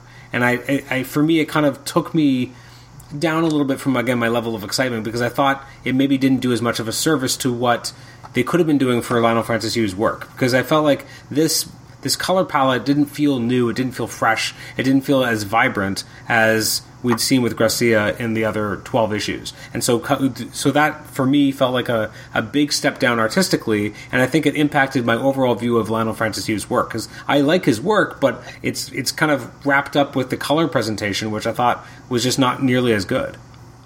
yeah, It is a there's bit muted. of- yeah, there's a lot of shots of uh, Rachel's face that I feel like they lack a certain amount of depth or I guess uh, space because um, yeah, it's very flat, and I feel like a different colorist could do a bit more than, with it. I'm, I'm just showing some. Yeah. I'm just. just this is Show- an audio podcast. Yeah, but- I know. There, like, there's a shot when after Cyclops, thank you so much, uh, blasts the the, uh, the Golden Girls, and there's like the the circle and the, and the kind of the energy steam coming from it, but it's Yeah, all cool. the same red, right? It should be kind of glowing and different type of textures there to really make it the smoke kind of go. Yeah, that one there. Mm-hmm. I feel like that could have been so much better if colored differently. It has a certain feel to it with this very strong, stark red, but I, I agree. I think I would like to see a little bit more depth or different color usage there. There is something striking about it, but I, I, I definitely thought of it as a little off. And so I'm not. I don't think. But we're just nitpicking at this point, really. Yeah, this is this is definitely better than I could never do. But Yeah. um, Oh, for sure. but it I- is it is noticeable. yeah, I mean, at the end of the day, yeah, the- like really gorgeous art, and and and and the, the first opening uh, Hox and Pox stuff, right? It was so beautiful, so vibrant. So it, yeah, it does look like a, bit of a step back. I can agree with your point there, Adam. so talking about. The sense that sorry, go ahead, Nate. just gives a sense that Leinil really had a lot of time ahead, a lead, leading time. And you see even an issue, whatever this is, is four or five with the. What issue is this? I think it's is four. with Global economics. Yeah, like even the shots of the mountains and the and the villages. Like there's a lot of extra detail there that in, in some other cases away with or, or being entered or rendered. So there's a lot here that he's putting a lot of work into it, and I really appreciate it. There's a sense of place, uh, great looks on people's faces. Yeah. So, Paul, I have a question for you. Uh, next time I'm allowed to be uh, at your house, since we're at, currently uh, at stay-at-home orders, can you please ask April to serve the World Economic Forum dinner menu? I will. Yes. I will. watermelon, gazpacho, infused with habanero and poblano chiles, yep. Shredded kale, mushrooms, bacon, parmesan. That seems a little easier for me. Yeah. Olive wagyu, that's some good beef, and Colbert sauce. Brioche tres. But why does this exist? Tracé. Why does this exist? Oh, why is the menu there? Why not? Yeah. I think uh, the attendance is what matters more. The people who are there than the than the menu. I guess it's just a bit of fun. I don't know. Why not? No, it, it- right, but it's like the, the the amount of liberty and the outside the box this this whole experiment, this whole um, process, saying Hickman, here are the keys, have at her butt, you know, and the fact that we have the menu listed in a book is just so fascinating that that's a thing now. You know, you've never seen that before in comics, right? It's, it's very fascinating that this is It Yeah. adds a texture, right? It's world building. yeah. It's Fascinating. I'm just counting the pages. Is it, did these info pages take away at all from the art pages? The number of art pages? I don't think they do. No, they don't. There's still 20 art pages, and so that means there's at least, I think, in this issue, uh, 22 pages then, including the the text. I'm fine as long as they don't shortchange us on the art, because I remember when comics used to be 22 pages. I uh, I do when I when I look at that page with the menu and they have the in, in attendance, I kind of thought that we might get some notable name that's kind of existed before in terms of you know again the idea of world building and kind of making it feel lived in and making it feel connected to the grander world that we're part of or that we've been part of reading. I just thought that we might have had someone else that had some sort of connection or that we would recognize. And I don't think, besides the Krakoan Council, obviously, I don't think there's anyone that we really would recognize. Adam wants Henry Peter Gyrich. I mean, I wouldn't be against it, but like even like back in the day, like you know when um, M was still like a brand new character, you know that you'd be, be reading Uncanny X Men and you'd be talking about how you know I think it was X Men 333 where you know Cyclops shows up to at at uh, Robert Kelly's place, and he's like basically saying that he got like word that he wanted to talk to him through a back channel coming through um, you know Monet's father, um, who was Ambassador Saint Croix, and I'm just like I like that kind of world building, and I just thought this was an interesting opportunity to kind of again populate a name that we knew that would add some context. Again, Yeah, that's super so, nitpicky.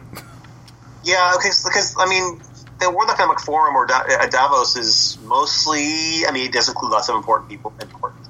Um, but for business, for billionaires and millionaires and uh, economists and people who work in, in finance, it. But it has ambassadors. But a lot of people here are just business, business, business, academic as well. So I guess unless Doc Cooper is the new U.S. ambassador, maybe maybe I guess I'm okay with this. I mean, even with um, Hodari from Wakanda, uh, I don't know Hodari as a name, so I, I, I like to think that, that the, the editors of Marvel have already you know delved into so many different characters, and, and either Hickman knows of them himself or he's been informed about them that maybe everyone else is, everyone else we know is being used elsewhere. Maybe Doc Cooper Cooper is being used elsewhere. I don't know. Maybe. I mean, it does look like Riley Marshall, who's the U.S. ambassador, he was the one in House of X number one. So at least, again, it's the same character.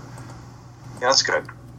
Uh, and it looks good, like yeah. the uh, the Chinese ambassador is also the same one from House of X number one. So I guess he's at least using the same characters. Um, so I, I guess I take back my comment. He is using his own characters that we've already seen in another issue. I guess they weren't notable enough that we really recognize them, but at least there is a sense of continuity there. uh, you know, also about the the American or Western style suit. This is a very Western business style garment. This but do not. Um, it is odd. I'm okay with Xavier. In fact, I always thought Xavier should just be walking around like this anyway. He was always walking around in a three piece suit. So having him in a black onesie is weird. Magneto, I would say he would. I would think he would resist it because he's not about human culture um, and not about fitting in by any means. And and Sabah Nur, I would have thought would just come in his robes that he's wearing in Excalibur, and he's kind of got this. Again, I don't know if this is an old, based on old older Egyptian. Okay, yeah, so I was uh, thinking regal same hair. person. Mhm. Yeah, but that sounds more either culturally to him, culturally appropriate to him as an Egyptian, or culturally appropriate as a as a mutant. Yeah. There's all this talk even in this issue about mutant culture, mutant art, and it's weird to see them putting on the, the, the threads, the wares of the, the oppressors, of the humans. I, it's okay to be respectful, but not, not even every member of this group wears um, Western style clothes. The the um, the business uh, member, I don't know what um, wh- where in what capacity from India uh, Bani Galat is. If, she, if she's just a very important business person, if she's just a millionaire, but she's wearing more Indian cultural clothes, and the member from Wakanda, the Wakandan attaché, is wearing what appears to be Wakandan clothes. So I just thought that was weird. That if it's an international summit, that why are they dressed like a bunch of people from New York? That's a good point. I just think it undermines the message of what they're trying to do. And, and Magneto says so much as like, no, here's what we're going to do. You've used your weapons of colonization in the past. We're going to use your system of neo colonization. We're going to use business against you. We're going to make more money than you. We're going to buy everything that you ever want, like you ever thought was powerful. We're going to buy everybody out. We're going to control everything economically. We're not going to go to war with you physically. We're going to do it in the business world. And so we're going to show you that mutants are supreme, that we're superior. That's how we're going to take over. We're not going to kill you. Um, and, and they get to that conversation about culture and superiority of humans versus humans in that way.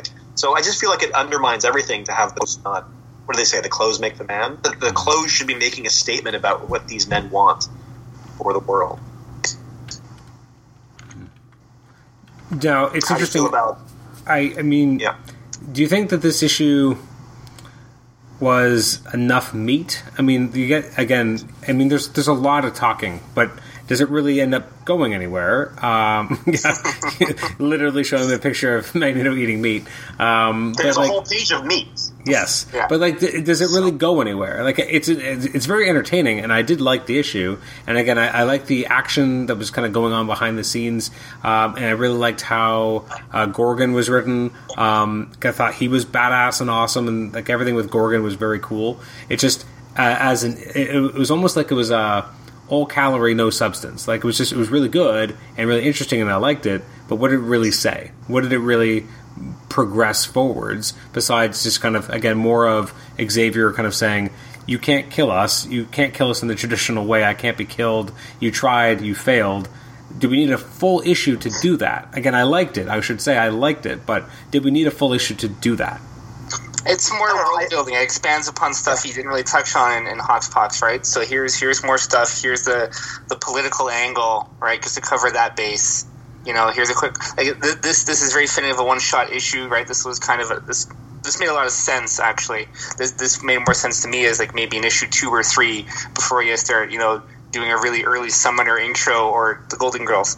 Like this, this, this, I think built upon what he established earlier, and this is just something he didn't have time for in Hoxpox. Here's something that you know changes a new thing. Maybe he had to wait a bit because of the whole like getting shot in the head in X Force there and, and getting it back in their proper body. But um, you know, yes, it was a lot of a very Bendis eating around the dinner table, a lot of heads. But Well, no, it made was it was it, see it was still better, much better than any Bendis eating around a table because that was just more like people talking, like you and I talking, even though we should be talking like you know listening to you know these really interesting people who are you know these these leaders. You want them to be talking more interesting and not having Doctor Strange talking about his girl problems because it doesn't feel right um, when you when you read that. Whereas this felt like appropriate. It was good. It wasn't boring. It wasn't. It didn't feel like he was just trying to ape how regular people speak. This wasn't how regular people speak. This is how you know these people speak, and it felt like very appropriate for that.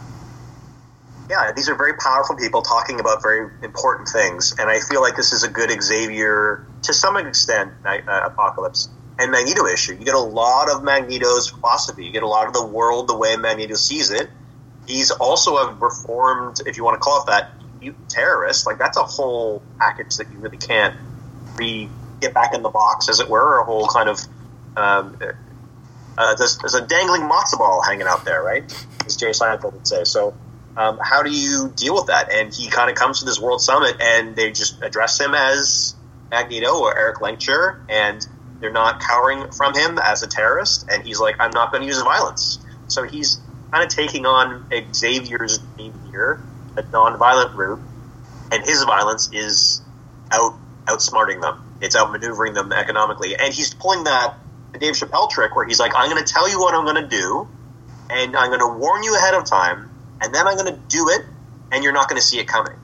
Like that's a lot of bravado. That's a lot of hubris. That's that's good though for Magneto. That's the kind of thing that you should get from him.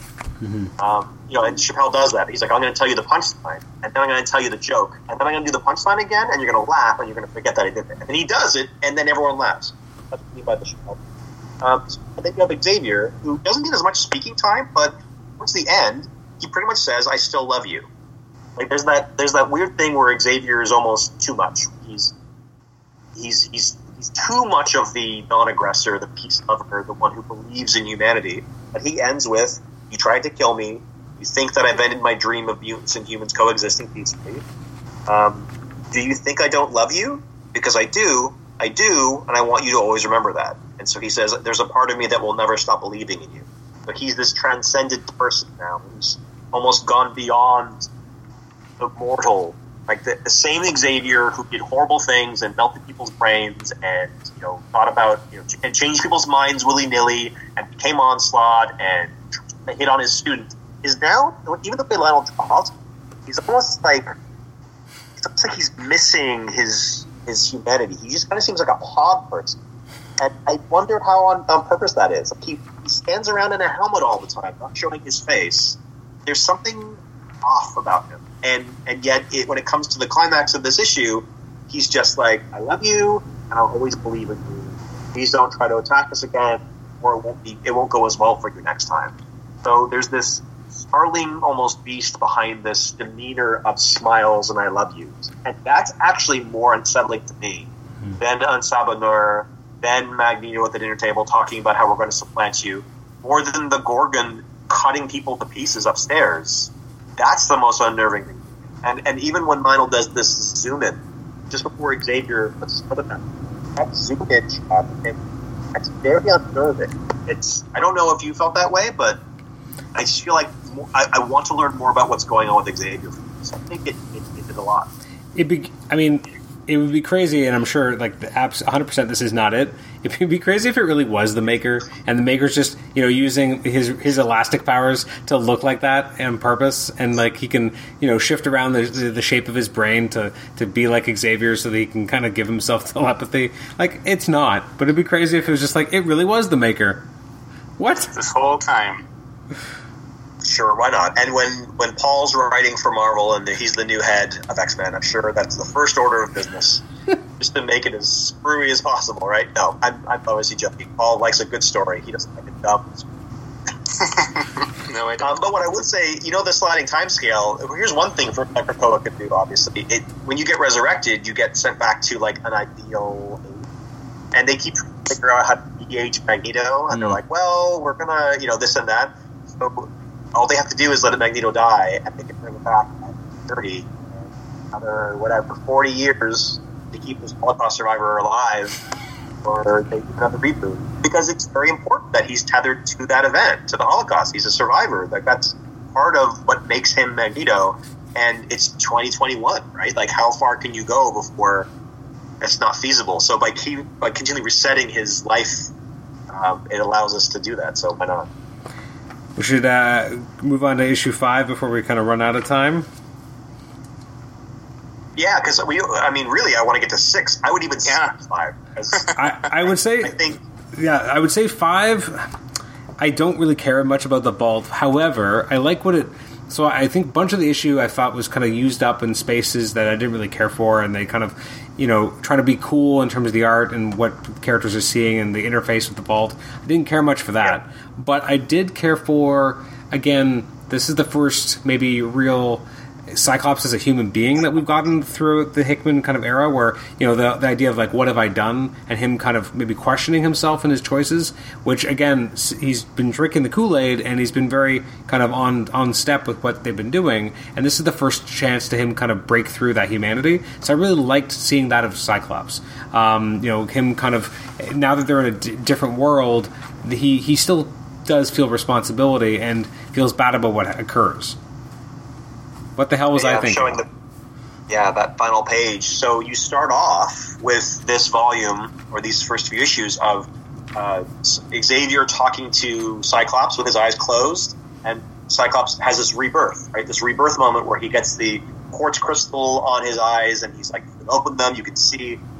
Open his eyes. Who knows how long he's had to have his eyes closed? Uh, maybe even years in that orphanage. And the first thing he sees in his new eyes, his life, it's his mentor, his father figure, Xavier. And it's like, oh, the things that you'll see. And later in that same issue, Polaris is like, do you really believe this? Kind of this, believe in something and it came true. And the implication to be there is that the thing he believed in was that even though they had all these breakages and fissures and he killed his mentor and all that stuff, and the, his that dream got twisted and they had to go into survival for utopia, that in the end of a place where he was safe and happy, and it was Xavier's dream. And this page, yeah, kind of ends this tra- this arc for the most part with, yeah, I was I was I was wrong. Like my dad, my mentor, still is is is something's wrong. There's still something wrong. This is not a utopia. There's something off because yeah, like I, it's very unsettling when you have this conversation and Darwin and Laura Kinney, and they're like, uh, "Yeah, you could be in there for like a thousand years, and Synch is going to copy Darwin, and Darwin keep him alive, and Laura, you could probably live that long."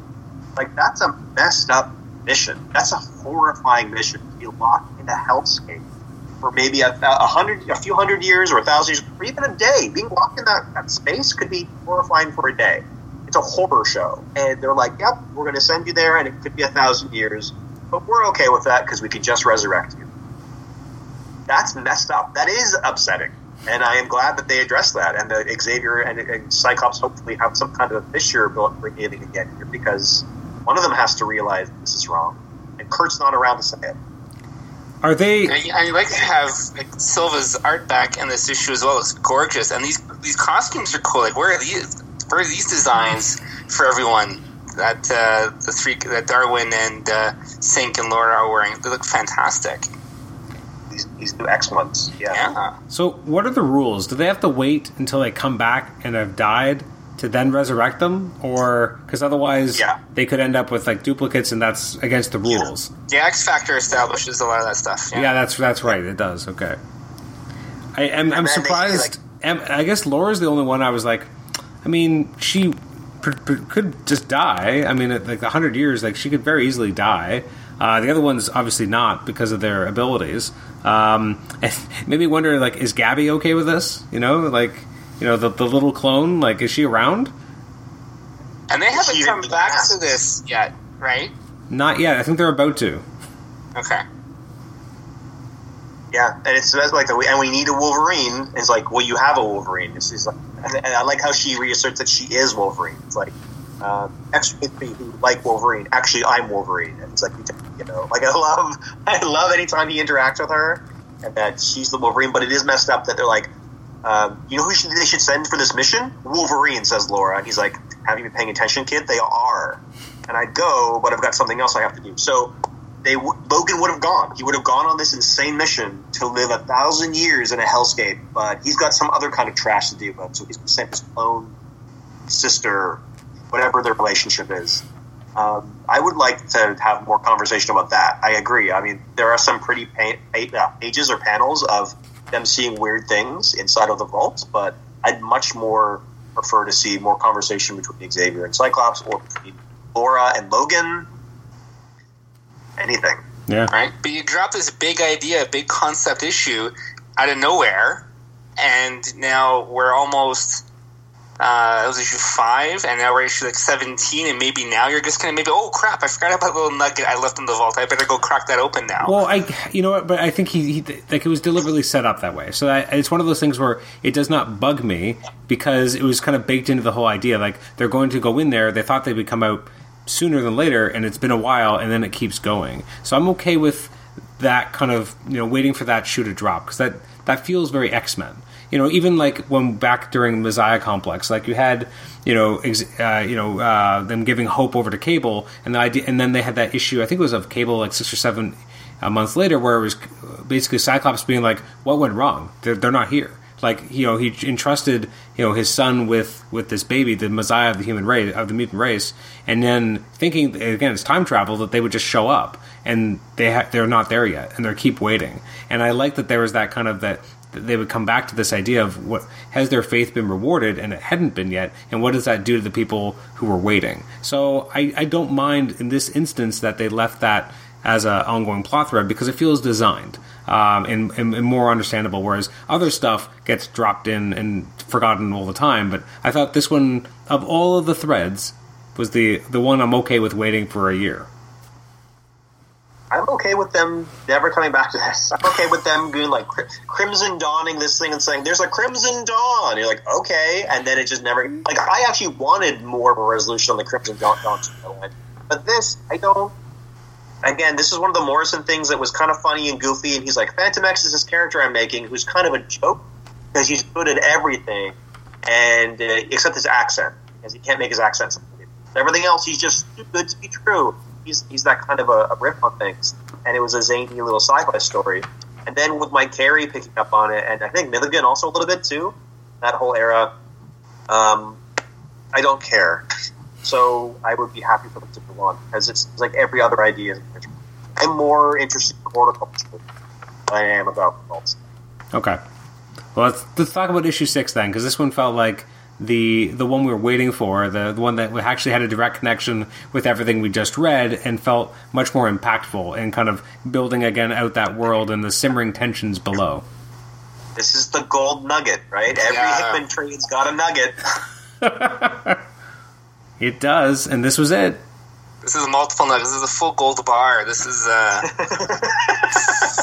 fabulous. No, this issue, like, I love the, the, the very unique Mystique perspective, showcasing her direct involvement with the uh, attack on the facility in space. Her very point of view, seeing you know how she um, you know walked through on her mission, how she got sucked out into space, how she was resurrected, how she went back, retraced her steps, and like it, uh, the whole destiny uh, angle circled back into it. Like what a what a fantastic issue! Uh, like wanted more of this to build off of what he had established, right? Rather than the this is exactly the book I was looking for. So I was very happy with it. it's such a love story too. Like uh, we, we finally get because you know this was Chris Claremont. As far as I understand it, Chris Claremont's goal was to make Destiny and Raven a married couple anyway, back in you know the eighties. But he wasn't allowed to because of editorial interference.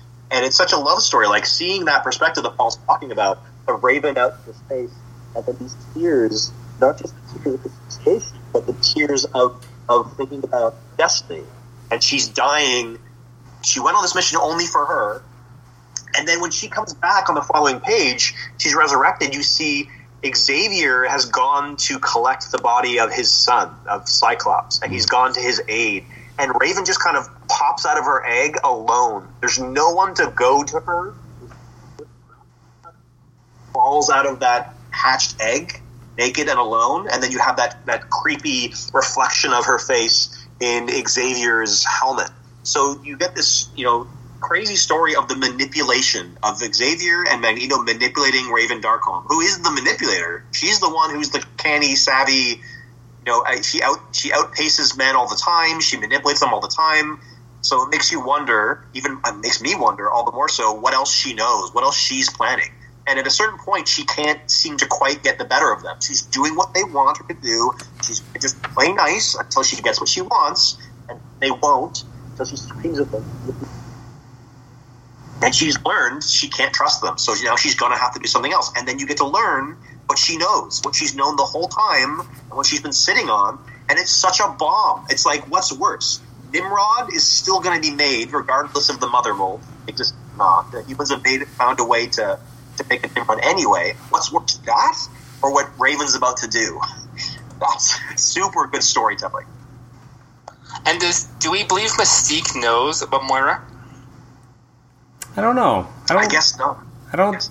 I, I mean, everything that Moira had done was to kind of try and do it in such a way that that Destiny couldn't see it, or that you know what I mean. Like Destiny's such a threat, and precogs are a threat, and most. Pre- it's funny because again, if you want to remember certain aspects of X history, I mean, all, uh, most of the precogs were taken out originally um, right before a Messiah Complex, right? Like that was the, the the kind of the big deal that was happening at the time was that because something big was about to happen, they were all being taken off the board.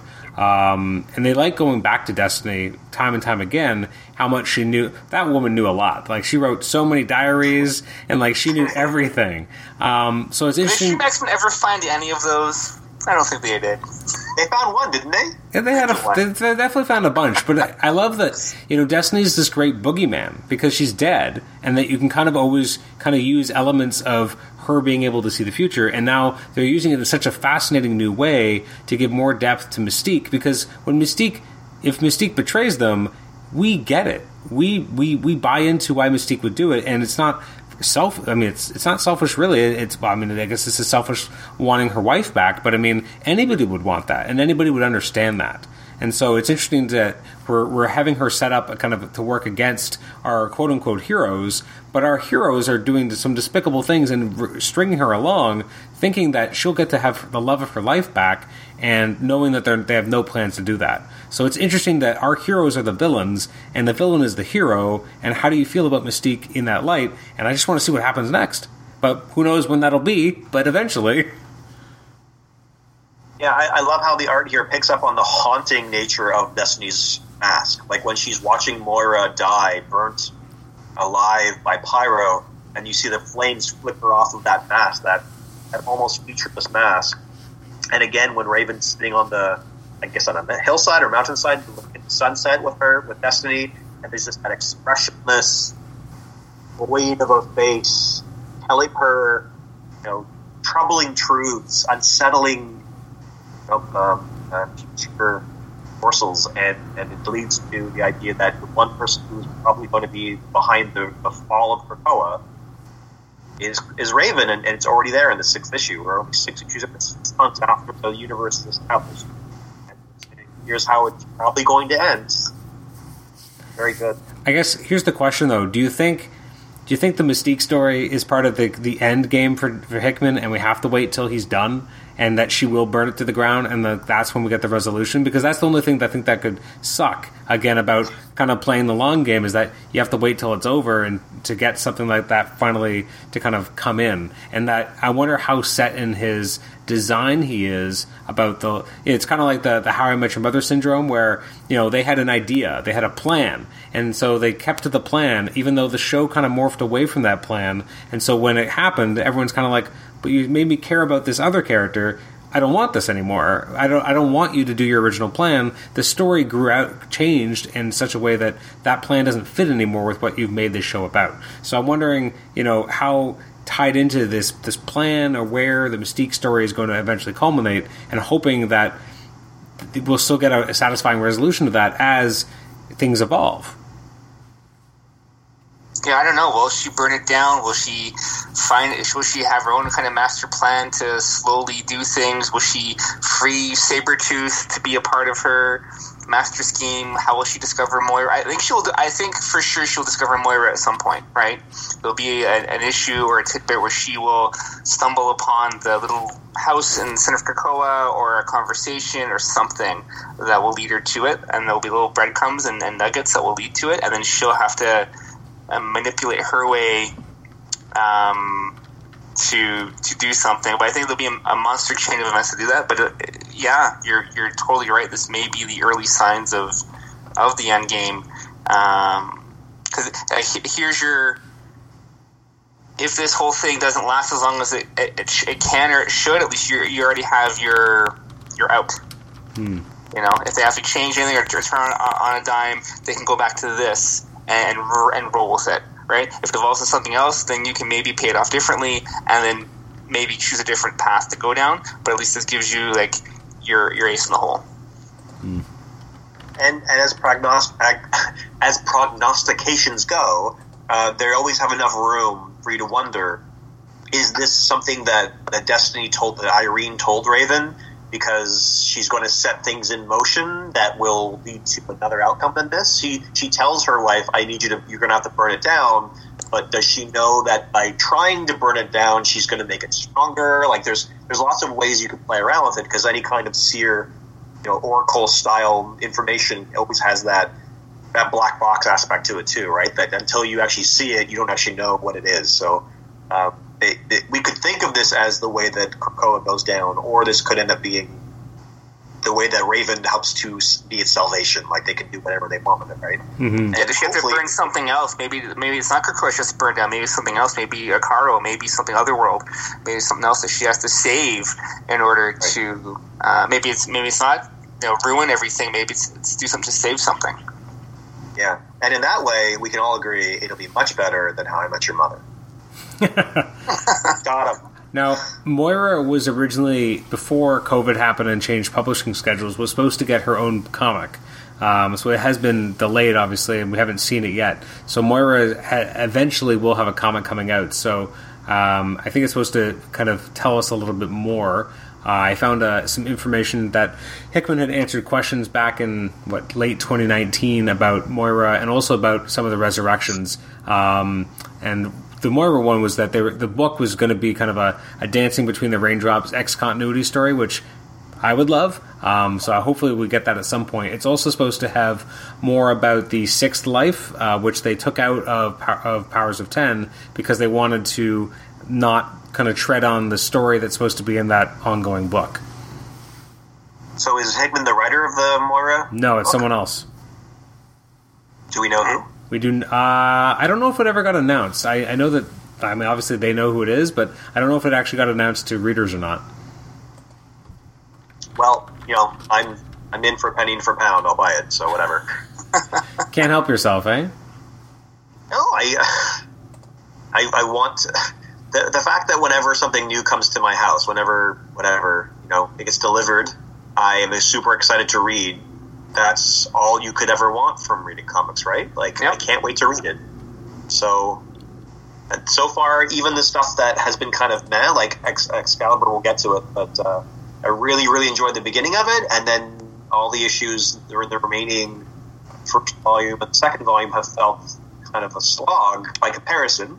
Over, it, it's not a bad comic. I've read way worse comics, but uh, it, it doesn't measure up to, as you guys have mentioned, my, my enjoyment of Marauders or of X uh, Force or even X Factor. So it doesn't matter to me if when Fallen Angels arrives, I hate it. I have read it and I have seen a piece of this Krakoa universe, and I'll love it for that. Uh, for Nate, um, so from this this older interview from Hickman, that I thought you would at least find this interesting. He said, uh, "We've already shown a couple of interesting tweaks to resurrections, like Monet being able to assume a penance form, and Warren being able to be both regular angel and archangel. So there seems to be some ability to tweak the the finished version of a resurrected mutant. Is that also true about their age or about other aspects of their physical condition? What about their gender? What about if they want to be backed up from an earlier version, one that hasn't suffered a particular trauma or had their heart broken? So he's definitely been thinking about all those ideas.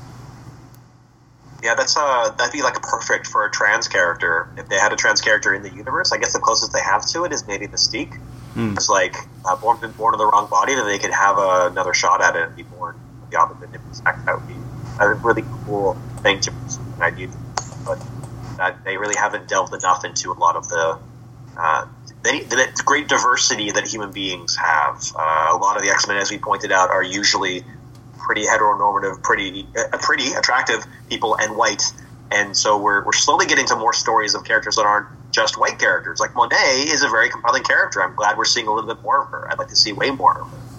Um, but the fact that like the whole first volume of X Men is mostly focused on the Summers family, that's cool. I am interested in the Summers family, but I really would like to see more about the uh, the the, uh, the the periphery characters on the periphery. That's one of the reasons why I like Hellions so much because Hellions is like, yeah, it has a Summers brother, but now we get the real Kwannon, the real Psylocke, which is cool, and you get to hear and see about characters that are not your typical good mutants. They don't fit in the box at all, and how are you going to deal with these characters that can't function as a team? That's that's that Hellions is actually one of the books I'm most excited about, not just because of Zeb Wells, who's an author, but because of what it promises. It doesn't show you the the so-called pretty pretties, right? It's more of a Morlock Yeah. view. Um, Paul, for you from this uh, this article that had some of the things that Hickman had been saying uh, with regards to Jean Grey wearing the costume that she wears. Uh, he says, "I was pretty sure everyone would figure this out as soon as House of X number one hit the stands. And while I'm not going to spoil the story for you, I will go will say go back and look at the most famous time she put this costume back on. That should help." So he's Did she put it back on, or where she first had it on? he said back on, which would be because first had it on is like Dark Phoenix. That's the big storyline with that one. That's the well, that's the back on. I think he's referencing, right? Like he, she put it back on for the for the Dark Phoenix story when she died on the moon. So, I mean, if that's what he's alluding to, and this is from a year and a half ago. We had an eruption with COVID, so who knows where he is on maybe eventually getting to that. Yeah, but you know what else she wore that you could have her wear that also alludes to the Dark Phoenix saga? The regular Phoenix costume that's also gold and, green. it's a little Yeah, too, lot nicer. isn't it a little too obvious? Yeah. The fact that Jean comes back and that there's somehow association with the Phoenix or Dark Phoenix is really, I mean, is, is that something that, that that we didn't think almost immediately as soon as she came back? Like, oh, okay, I guess she'll be Phoenix some at some point. It's just an out of very out of place costume. They could have given her anything else, even something that's not traditionally her costume, just to make her more uniform with the rest with the rest of the group. Yeah, or or this costume, but an updated version of it. Hmm. Right? It, it alludes to this time period, but it's not identical to something that. I mean, even these gloves, even these weird pirate gloves she's got on with her dress and her mask. I'm like, whatever. I appreciate retro stuff. I, I just I, I- I don't think anyone else is doing that. No one else. Even even Like, it's fine if- Wolverine if is wearing his. if other people around her were, were also wearing it, it's fine. When it's all, but like he's in something current, he's in something that's new, he, she's in something that's modern. Like I don't know. I like consistency, so that's just I- my I- OCD. I do think that is something that just is inherently an issue with the X Men in general. Is that yeah, you have like sometimes you'll have these group shots, and you're like, well, that that costume's from that era, and that costume's from that era, and seeing them all together doesn't make any sense. It just doesn't feel like it fits. But I don't know how you fix that because some characters just have really iconic looks, and you don't necessarily want to lose that look. So it, it's difficult. But that's why the Wolverine one is so good. The Wolverine costume is perfect. It's it's not his tan costume, but you look at it and you're like, that's his tan costume, but it's not. Nope. Right? So it's a it's an update of it. It's a very clever one, and it would be nice to see more of that. Um, I know I know um, Alex is pretty much in his original costume again. It looks Hmm. like. At least there's somebody else who has a retro costume, but yeah, I, I like the idea of more people having a, an update. And of course, Emma's great because she, it's like every issue she's in, she has a, almost a different outfit. All the artists are doing different things, especially over on Marauders. Every issue, sometimes twice or an issue, three times an issue, she has outfit changes, which is so perfect. For her. Mm-hmm. Um, she doesn't even need to have the X an X costume at all. She's wearing white, so Well, you meet her designer in the Marauders book, right? yeah, Okay. exactly. Yeah. Um, and then you and then you have someone like Kitty who's wearing something that she's never worn before, but it's perfect. It's Hellfire Club. It's pirate. It's red. Um, it's wonderful. And I even thought that Bishop wasn't going to even change his costume. I thought he was going to keep the red scarf. and Be like, this is enough red for me. I mean, even he makes enough change that you're like, yeah, this is the Krakoan era. Kate Pride. This is the Krakoan era Bishop. Like I, I feel like we should be able to see. Oh, that was the costume that Wolverine wore in the Krakoa era. Um, and it would be nice if we had a gene one for that too. Like, oh, that's the Krakoa gene, rather than when we see this costume again, it's it's it's not. But again, I'm not, I don't want to seem like I'm complaining. Uh, overall, I still really enjoyed. I mean, if we're going to do that thing that we do, we talk about our overalls. Are we? Do, when are we doing that? Well, we're about to do that. Uh, Paul, I have a question for you. You mentioned uh, the Sure. the designer that uh, Emma has. Do you like the return of Jumbo Carnation? I didn't knew he existed before the, his int- uh, introduction, so I mean, sure, I mean, if you look at him, of course he's a Grant Morrison cr- creation. sure. He was he was uh, killed off in uh, in New X Men back when Morrison was writing it, and it was part of his death, which inspired uh, Quentin Quire to create the Omega Gang and try to have the riot at Xavier's way back when. Yeah, I erased a lot of that Grant Morrison stuff from my brain, so I know you did. Oh yeah, you're Yeah, you not you don't like any of it. I got MIB'd. Um, I got to go back and reread it again. I know there are things I don't like about that run, but there are things I do. I mean, I especially like E for Extinction. I think that's very strong. Whatever it is, they still only like three issues or something short, but yeah. um, I, I love the the Wild Sentinels, and I get a little bit of a taste of that too here in issue five, where they're going into I don't know what country it is. Yeah, in South America, they mentioned it maybe, uh, but yeah, this kind of idea of this a sentinel with a very giant head that seems like it's just kind of resting there. I don't know if it's a guardian of the vault per se, or if it's become one over time. It reminded me of those and I- I thought Oh, for sure. I'm, I'm pretty sure that was a very you know deliberate uh, feeling, and, like because yeah, it did it did make me look at it and go, is this the one or is this like a different one? But like yeah, no, it's a very it's a great look. It looks so cool. Again, the art in that issue was you know uh, a step above. You know, again with the colors and everything, like RB Silva really kicked ass there. Where does Xavier sleep? When or where?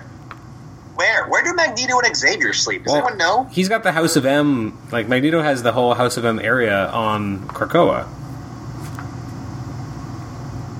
Oh yeah, he does have like a an area, and then there's also Island M, but that's not. He's not. It's just that's what Asteroid M used to be. So he just he doesn't hang out there. No. I guess. I think so. I Yeah. wish he did. I, I don't know where you'd cool. find the right map, but yeah, that, that map is somewhere. You know what would be cool is if we could find a cohabitation living quarters for Xavier and Magneto, and it's called the Onslaught.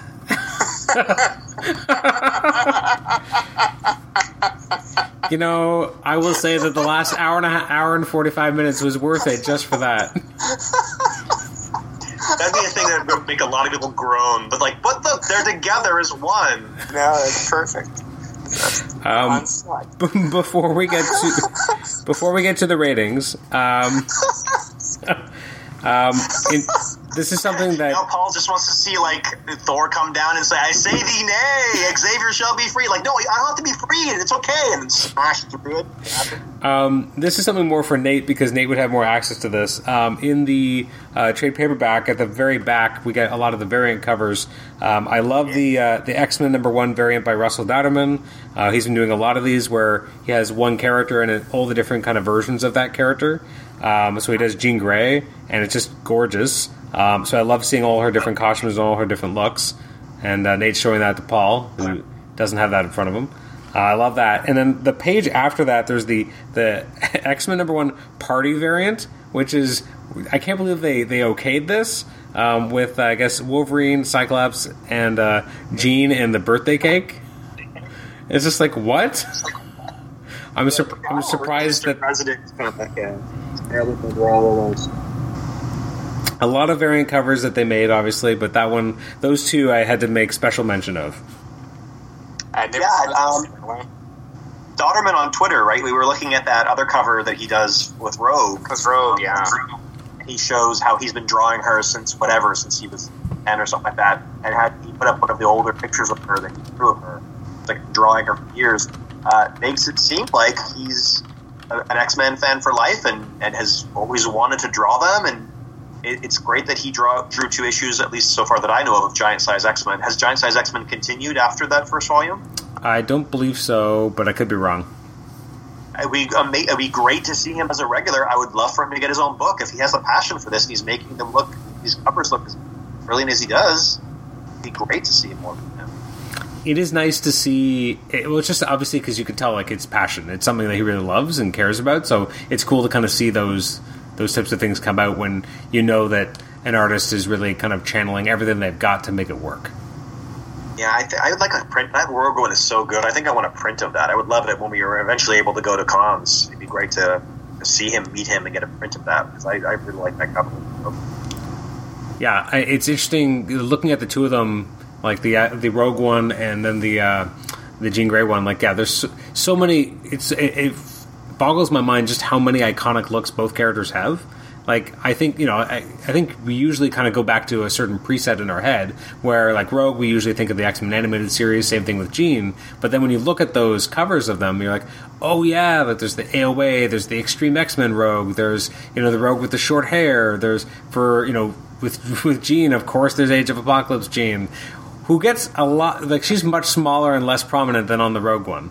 On the Rogue one, like Um, right up right up top, you have uh, the uh, AOA Rogue. Is this Revelations what I'm showing you? Yeah, yeah. Yeah, th- this Revelations one, I really this was I would love it if she wore this costume, and if um, Hickman doesn't want her to wear red, then just make a version of this with green and gold. I really Mm. like the. Yep, I'm with you. I agree 100. percent All right, let's uh, let's rate this sucker. How would you how would you rate this particular volume of X Men? X Men one to six of the Hickman era.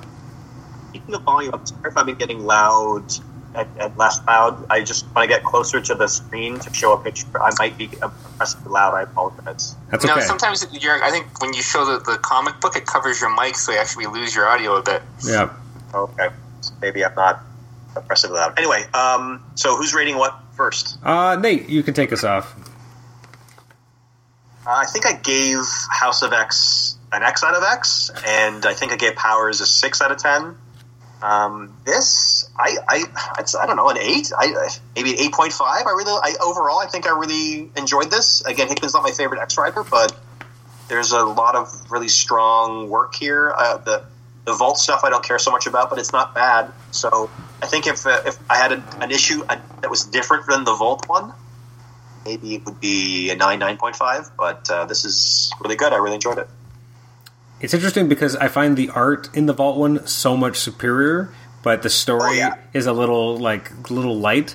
Um, but again, it has a good character moment. But again, it, but the art is so good, and I, I kind of overlook some of the shortcomings in the story because the art is just so Yes. pretty to look at.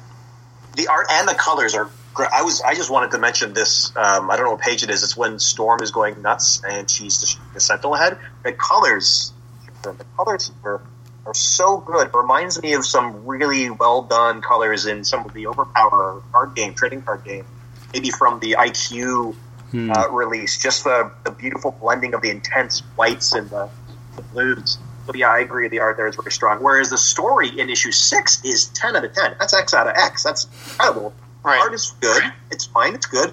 Um, it's not quite as good, in my opinion, as the story. So yeah, I would say if it was just issue six, it'd be perfect. It's like a perfect comic, um, and everything else is enjoyable. So that's why I kind of settle around on maybe an eight point five, maybe even maybe issue six brings it up to a nine. Maybe how about that? All right, Paul. It's going to sound low, but I'm only going to give it a six out of ten. I really only enjoyed like maybe two, maybe three of the six issues. Right? Um, again, and that's that's based on first read.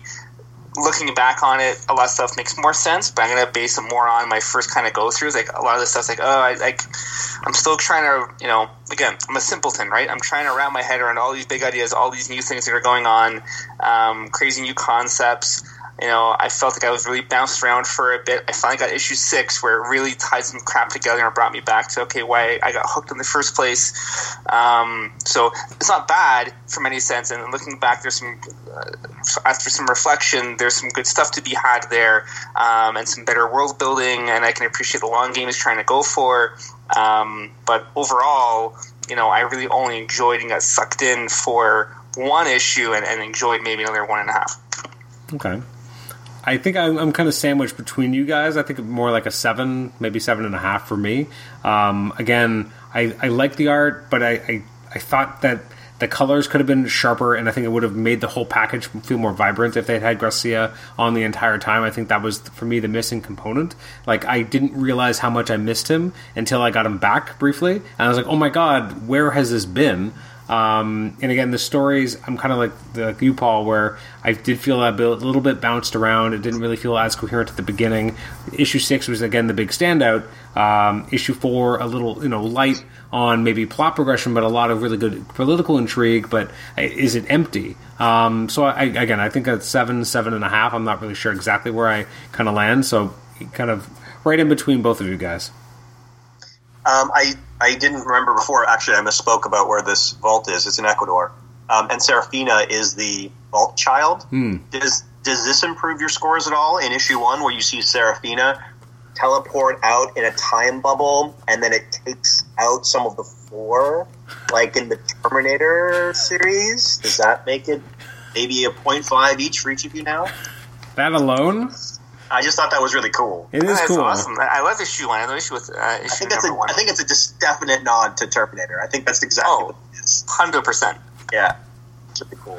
Those little those little details. I think going back and looking at it a second time, yeah, I think there's a lot of value. I think there's a lot of things packed in here that, yeah, reading it again, I'm glad to hear that you liked it better. And in my first read through, reading it all in one go, I, I, I think I enjoyed it more than if I were to read it monthly. So this is kind of an argument, fellas, for me to stick with trades rather than going monthly. Even though I like the immediate gratification, I gotta say, it doesn't seem like this storyline is designed for just one at a time. Maybe. I do, th- yeah, I do think collected edition f- is working better. Um, I, I, yeah, just something about it. I again, some of the d- issues it's different. I think I feel like Marauders work better as a monthly. Sorry, not better than a like reading it all together, but I think it still worked as a monthly read. I didn't feel like I wasn't getting enough. I felt like I was just getting enough of the story. I was interested and wanted to see what was going to happen next. So it definitely kept me intrigued. Um, X Men again at the beginning because everything was kind of scattershot. I didn't know what I was going to get next month, and that's both good and bad, right? Like if I was not enjoying it, then not knowing what I'm going to get is going to be better, I guess. But um, yeah, I, I just I think that some of the other books maybe are better as a as a regular monthly book, and it's not X Men. Uh, X Force was one where I felt like every month I was in. I was in. I was loving it. Couldn't wait till the next one. Um, so I feel like having to wait like you know the six or seven, eight months between volumes would hurt more because I was it was exciting and I was in. Um, but again, that's not true of all of them. And a, a book like New Mutants actually works better in trade because its single issues were kind of all over the place. You'd have two issues, and then they'd have a completely different story for two issues, and then they come back to the story from the first two issues, um, and it was a different writer. But when you have it in trade, you just have it by writer, so you have none of that weird back and forth, and none, none of that. Oh wait, this story was from like three months ago. I got to go back to that because now they're deciding to publish it. Like it was just a weird. I don't know editorially why they would choose to design and publish a book like that. Yeah, so I ordered both. They're they're coming. They're all roots. uh, both of those New Mutants books, and I was confused because it said Volume One, Hickman, and then Volume One, Brisson, and I'm like, what? Where's Volume Two? And they're like, there's not Volume Two. I'm like, but this one came out after this one, and and and the internet wouldn't tell me otherwise. So I ordered them both, and I guess that's I'll just that's that's good then. I'm going to read them in, One's one's in space, one's on a farm. So I gotta know. Yeah. but they're the same characters. No. No. Oh, oh, okay, that's fine then. But they're both, but they're all New Mutants. Mm, Yeah. No. What? so, so one, so one of them should have just been called like New Mutants in Space or the Externals or whatever, Gambit and his Externals, and then the other one could have been called We Live on a Farm. Like they, they I, what I mean to say is they could have had two different X names. Yeah. Well, one one was more kind of almost like slice of life and like things going on on a farm, and then another is like the new mutants go fair. the new mutants go on a space adventure. Like the the one with Hickman actually writing it and they go into space is New Mutants. That is the like I would actually say that is if one of the the two different storylines had to lose the New Mutants name, it would not be that one. That was the one that Yeah. felt like an actual New Mutants story. They reference it in this book where why uh, what's his why uh, Cypher isn't around. Oh, because he's out out in space. So that that one feels more connected.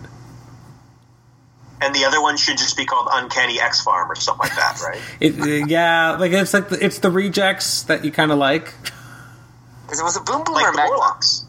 Yeah, I actually, you know what? Calling it Morlocks probably would have been more fun, but it's different. That's all. Okay, well, I'm going to read. Oh no! Well, we'll talk. Uh, will we? Will we be able to talk about it? We're going to be able to talk about all these things. Like I'm, gonna, I'm buying everything. I don't know if you guys are buying everything.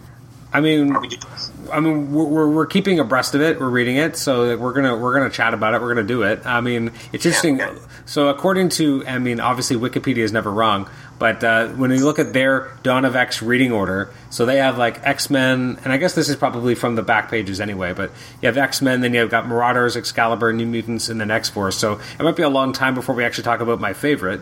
Um, but in theory, if we follow their kind of uh, reading order, Marauders would be next, which is again not my least favorite by a wide margin. So that's still exciting.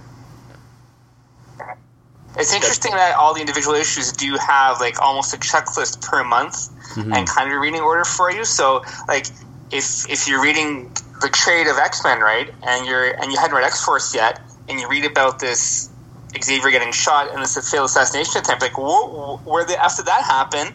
And it was X Force. So if you were kind of reading in the order, you would know. So I guess that gives some credence to those weird paper uh, trades that were just all the issue ones, twos, threes. They're in the proper like reading order if you're trying to follow along. I guess, which is fascinating. If they do, I'm such, I'm so into this. If they do a hardcover or collection or omnibus of that order of those whatever they're calling them, the House of X trades, that might be a reason for me to buy them again because it actually would create a different reading experience. Yeah. Yeah, it would. It, it, it- So- yeah, I, I guess the only reason that you probably kind of held off, especially, is that you don't know how long it's going to continue, right? Like, how long do they stick? Like, how I, I'm, I, would, I would love to see the sales numbers on these Dawn of X volumes to see how they're actually performing in comparison to the regular trades, and they come out, you know, typically every month or so, and you have, you know, a, a lot of material in them. Uh, there are months where, you know, at the beginning it was like one issue of each book, but that's not always been the case, and so sometimes they end up a, a little jumbled where you get like two issues of this and maybe you don't get another one. So it's interesting to see how they've been able to manage that. But I guess for people who are experiencing it that way, it's almost every month they get this collection, and that's kind of cool. That is really cool, actually. Yeah, I mean, at the first, because for me, I was like, I'll read Marauders and X Force because that seems like my jam. And then Yes. I'm like, oh, there's a Wolverine. I'm like, oh, I'll get that too. So I just kept getting things, and then I was trying to stay away from Hickman because of my past with him. And then I'm like, ah, I'm all in. So originally it was, yeah, I don't even know if I'm going to like this. I didn't want to do it the other the drip way, but now. Uh, I kind of really want those other things too because then it would allow me to keep up with I could keep up with and then buy the volumes separately and have them nicely together on my shelf, and then I could keep up almost in the monthly. So, so monthly they do those trades. So they're coming out monthly, but they are lagging a little bit behind now because, like, I, I just took a look, and for example, like the next volume that comes out is next is a March second, so that's Dawn of X volume thirteen, but it only has issues three to four of Cable, which were already in a Cable trade paperback, X Men number ten, which was in Volume Two of X Men, um, and it has Empire X Men one to two, which I guess I don't even know where that's collected. So like, if you're if you were buying the the series ones, you already would have had that. It's like you're actually ahead of where this is. So maybe I should wait for an omnibus and get a gorgeous hardcover everything in in because that was always one of the things about Onslaught and Age of Apocalypse uh, that I always kind of I don't know I, I don't like the way that they're collected necessarily and they, they weren't really written in this in the same rigor with the same rigor that this is. This has got this a lot of editorial oversight and the, and the writers are meeting together regularly. Um, I like to imagine them having fun, you know, just chilling, sitting in the hot tub, drinking champagne, talking X Men. I don't know what they do. I don't know what their parties are like, but I feel like with a lot of the other crossovers, it was just like, okay, uh, Impact, Onslaught, Impact, do whatever you want. You can have a Sentinel, and then we're gonna have the phases. Like, okay, which book do you read in which order? And they would have a little checklist for you to try to figure that out. But when things were collected, I never really felt the streamlined. But this, this definitely feels really good. So maybe that that'll give me some. I it's it's funny you mention that Nate. To this day, I always feel like Onslaught had the best way of managing tie-ins with the phases and impacts. Like it was just it was very clearly laid out. Like if you just if you wanted everything in the event, you can get all the impacts as well. But if you just wanted to understand the story, you only needed the phases, and they weren't they weren't shy about telling you that. And so it, it felt more genuine. And, and not that they were trying to hoodwink me. Instead, it felt more honest. That if you just want to know what's going on, just buy these books. But if you want to know everything else, you can you know buy all these impacts, or just buy the ones you want, or just buy the you know the title you're reading. Like I wish that they would do that for the actual events we get now, because half the time they just create new miniseries instead of tying into regular books. Which on the one hand, I respect that they're not you know derailing a regular book, but I'm also like you know if you want to take place in that world, that's fine. But also you know clearly delineate it for me. Yeah, this is why I like. I, I really like this approach that they're taking with these, um, these monthly collections. That's I, I think a good idea. I also agree. I would want to know what the. I want to know how healthy they are. I want to know what those sales numbers are too. Right, Yeah. you're completely right. I wouldn't want to collect up to volume fourteen and then they discontinue. And I'm like, great. Yeah, it's crazy. It does look like um, by June they'll be right up to X of Swords, which again was already, is already happened. Oh, so I'll already yeah, because I'm going to get X of Swords next month and then read it, and then so that doesn't seem like a way to keep fully abreast with. I think at the beginning it was. I think at the beginning, again, there's so many books and there's only so much they can publish that I think they just kind of naturally started to fall behind. And plus, when what about that Juggernaut series? Is that that's is that connected? it's not connected, it's enjoyable. I liked it. Yeah, and the creators are, are brilliant, so I'm there for them. Yeah, I it, it felt like um, Garney was trying something new and different, but I really enjoyed what he was doing. He's been trying a lot of new things recently. I mean, even his uh, what Charles Soule uh, Daredevil stuff was very different kind of Garney. So I'm, I'm down for playing around with him. Absolutely, yeah. He was just definitely trying something different there, and I haven't talked to him in a while. Actually, I was supposed to talk to him before uh, Juggernaut launched, but his schedule kind of went crazy, so I'm supposed to actually reconnect with him. So this is a good reminder for me to uh, get in touch with Ron Garney. Does does that Juggernaut comic at least mention Krakoa and how he can't see his buddy Black Tom? Is there at least a mention? Oh yeah, Great. Okay, I'm in. uh, I'm pretty sure Charles visits him as well. How many issues Great. that, of that is in? Uh. I want to say there's five. Really? Starting when? When, did, when that first issue launch? Uh, that's a great question. I don't know. I'd have to. I'd have to really I look can, I into can it. dig it up. Yeah. But the yeah, because the trade is what also March, Uh, yeah. I could, something like that. Something like that. Yeah. I I mean, it was it was good. Uh, let me see if I can find Dawn of X. People people in the future who've already read it are gonna be like, ah, these noobs. It was good. It was great. it's already out. These noobs. Well, I mean, that's the thing too. Like for everybody, I, I feel like I'm fairly well steeped in X Men history, but for there's always somebody out there who will see me as a total noob. Like, oh, you don't know anything. That's true. Uh, Juggernaut came out. Uh, it started September twenty third, twenty twenty. Yeah, I see it here now. Okay. And there's that Wolverine. What is it? Red, red black, and wait, white, black, and red, or something like that. Yeah, that's not really. I mean, there's just stories. I, I don't think they're. I I, was saying continuity. I know, but like, I don't know. I, I saw the creators involved, so I, I'm still down for that. look at you. you. You're interested in everything now.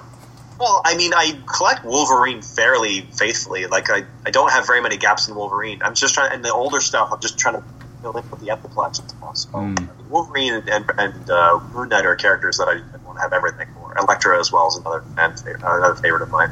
Hmm. All right. Well, I guess that's uh, that's about good for us t- today. We uh, it's inter- it's interesting to go through this conversation with you guys because again we were fairly close together on House of X Powers of Ten, and now we're seeing some fragmentation. So I'm excited to see how how the fragmentation will continue as we go along. Indeed.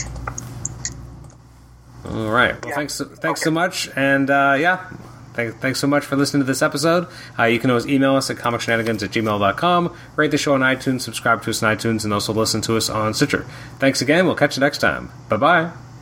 Bye.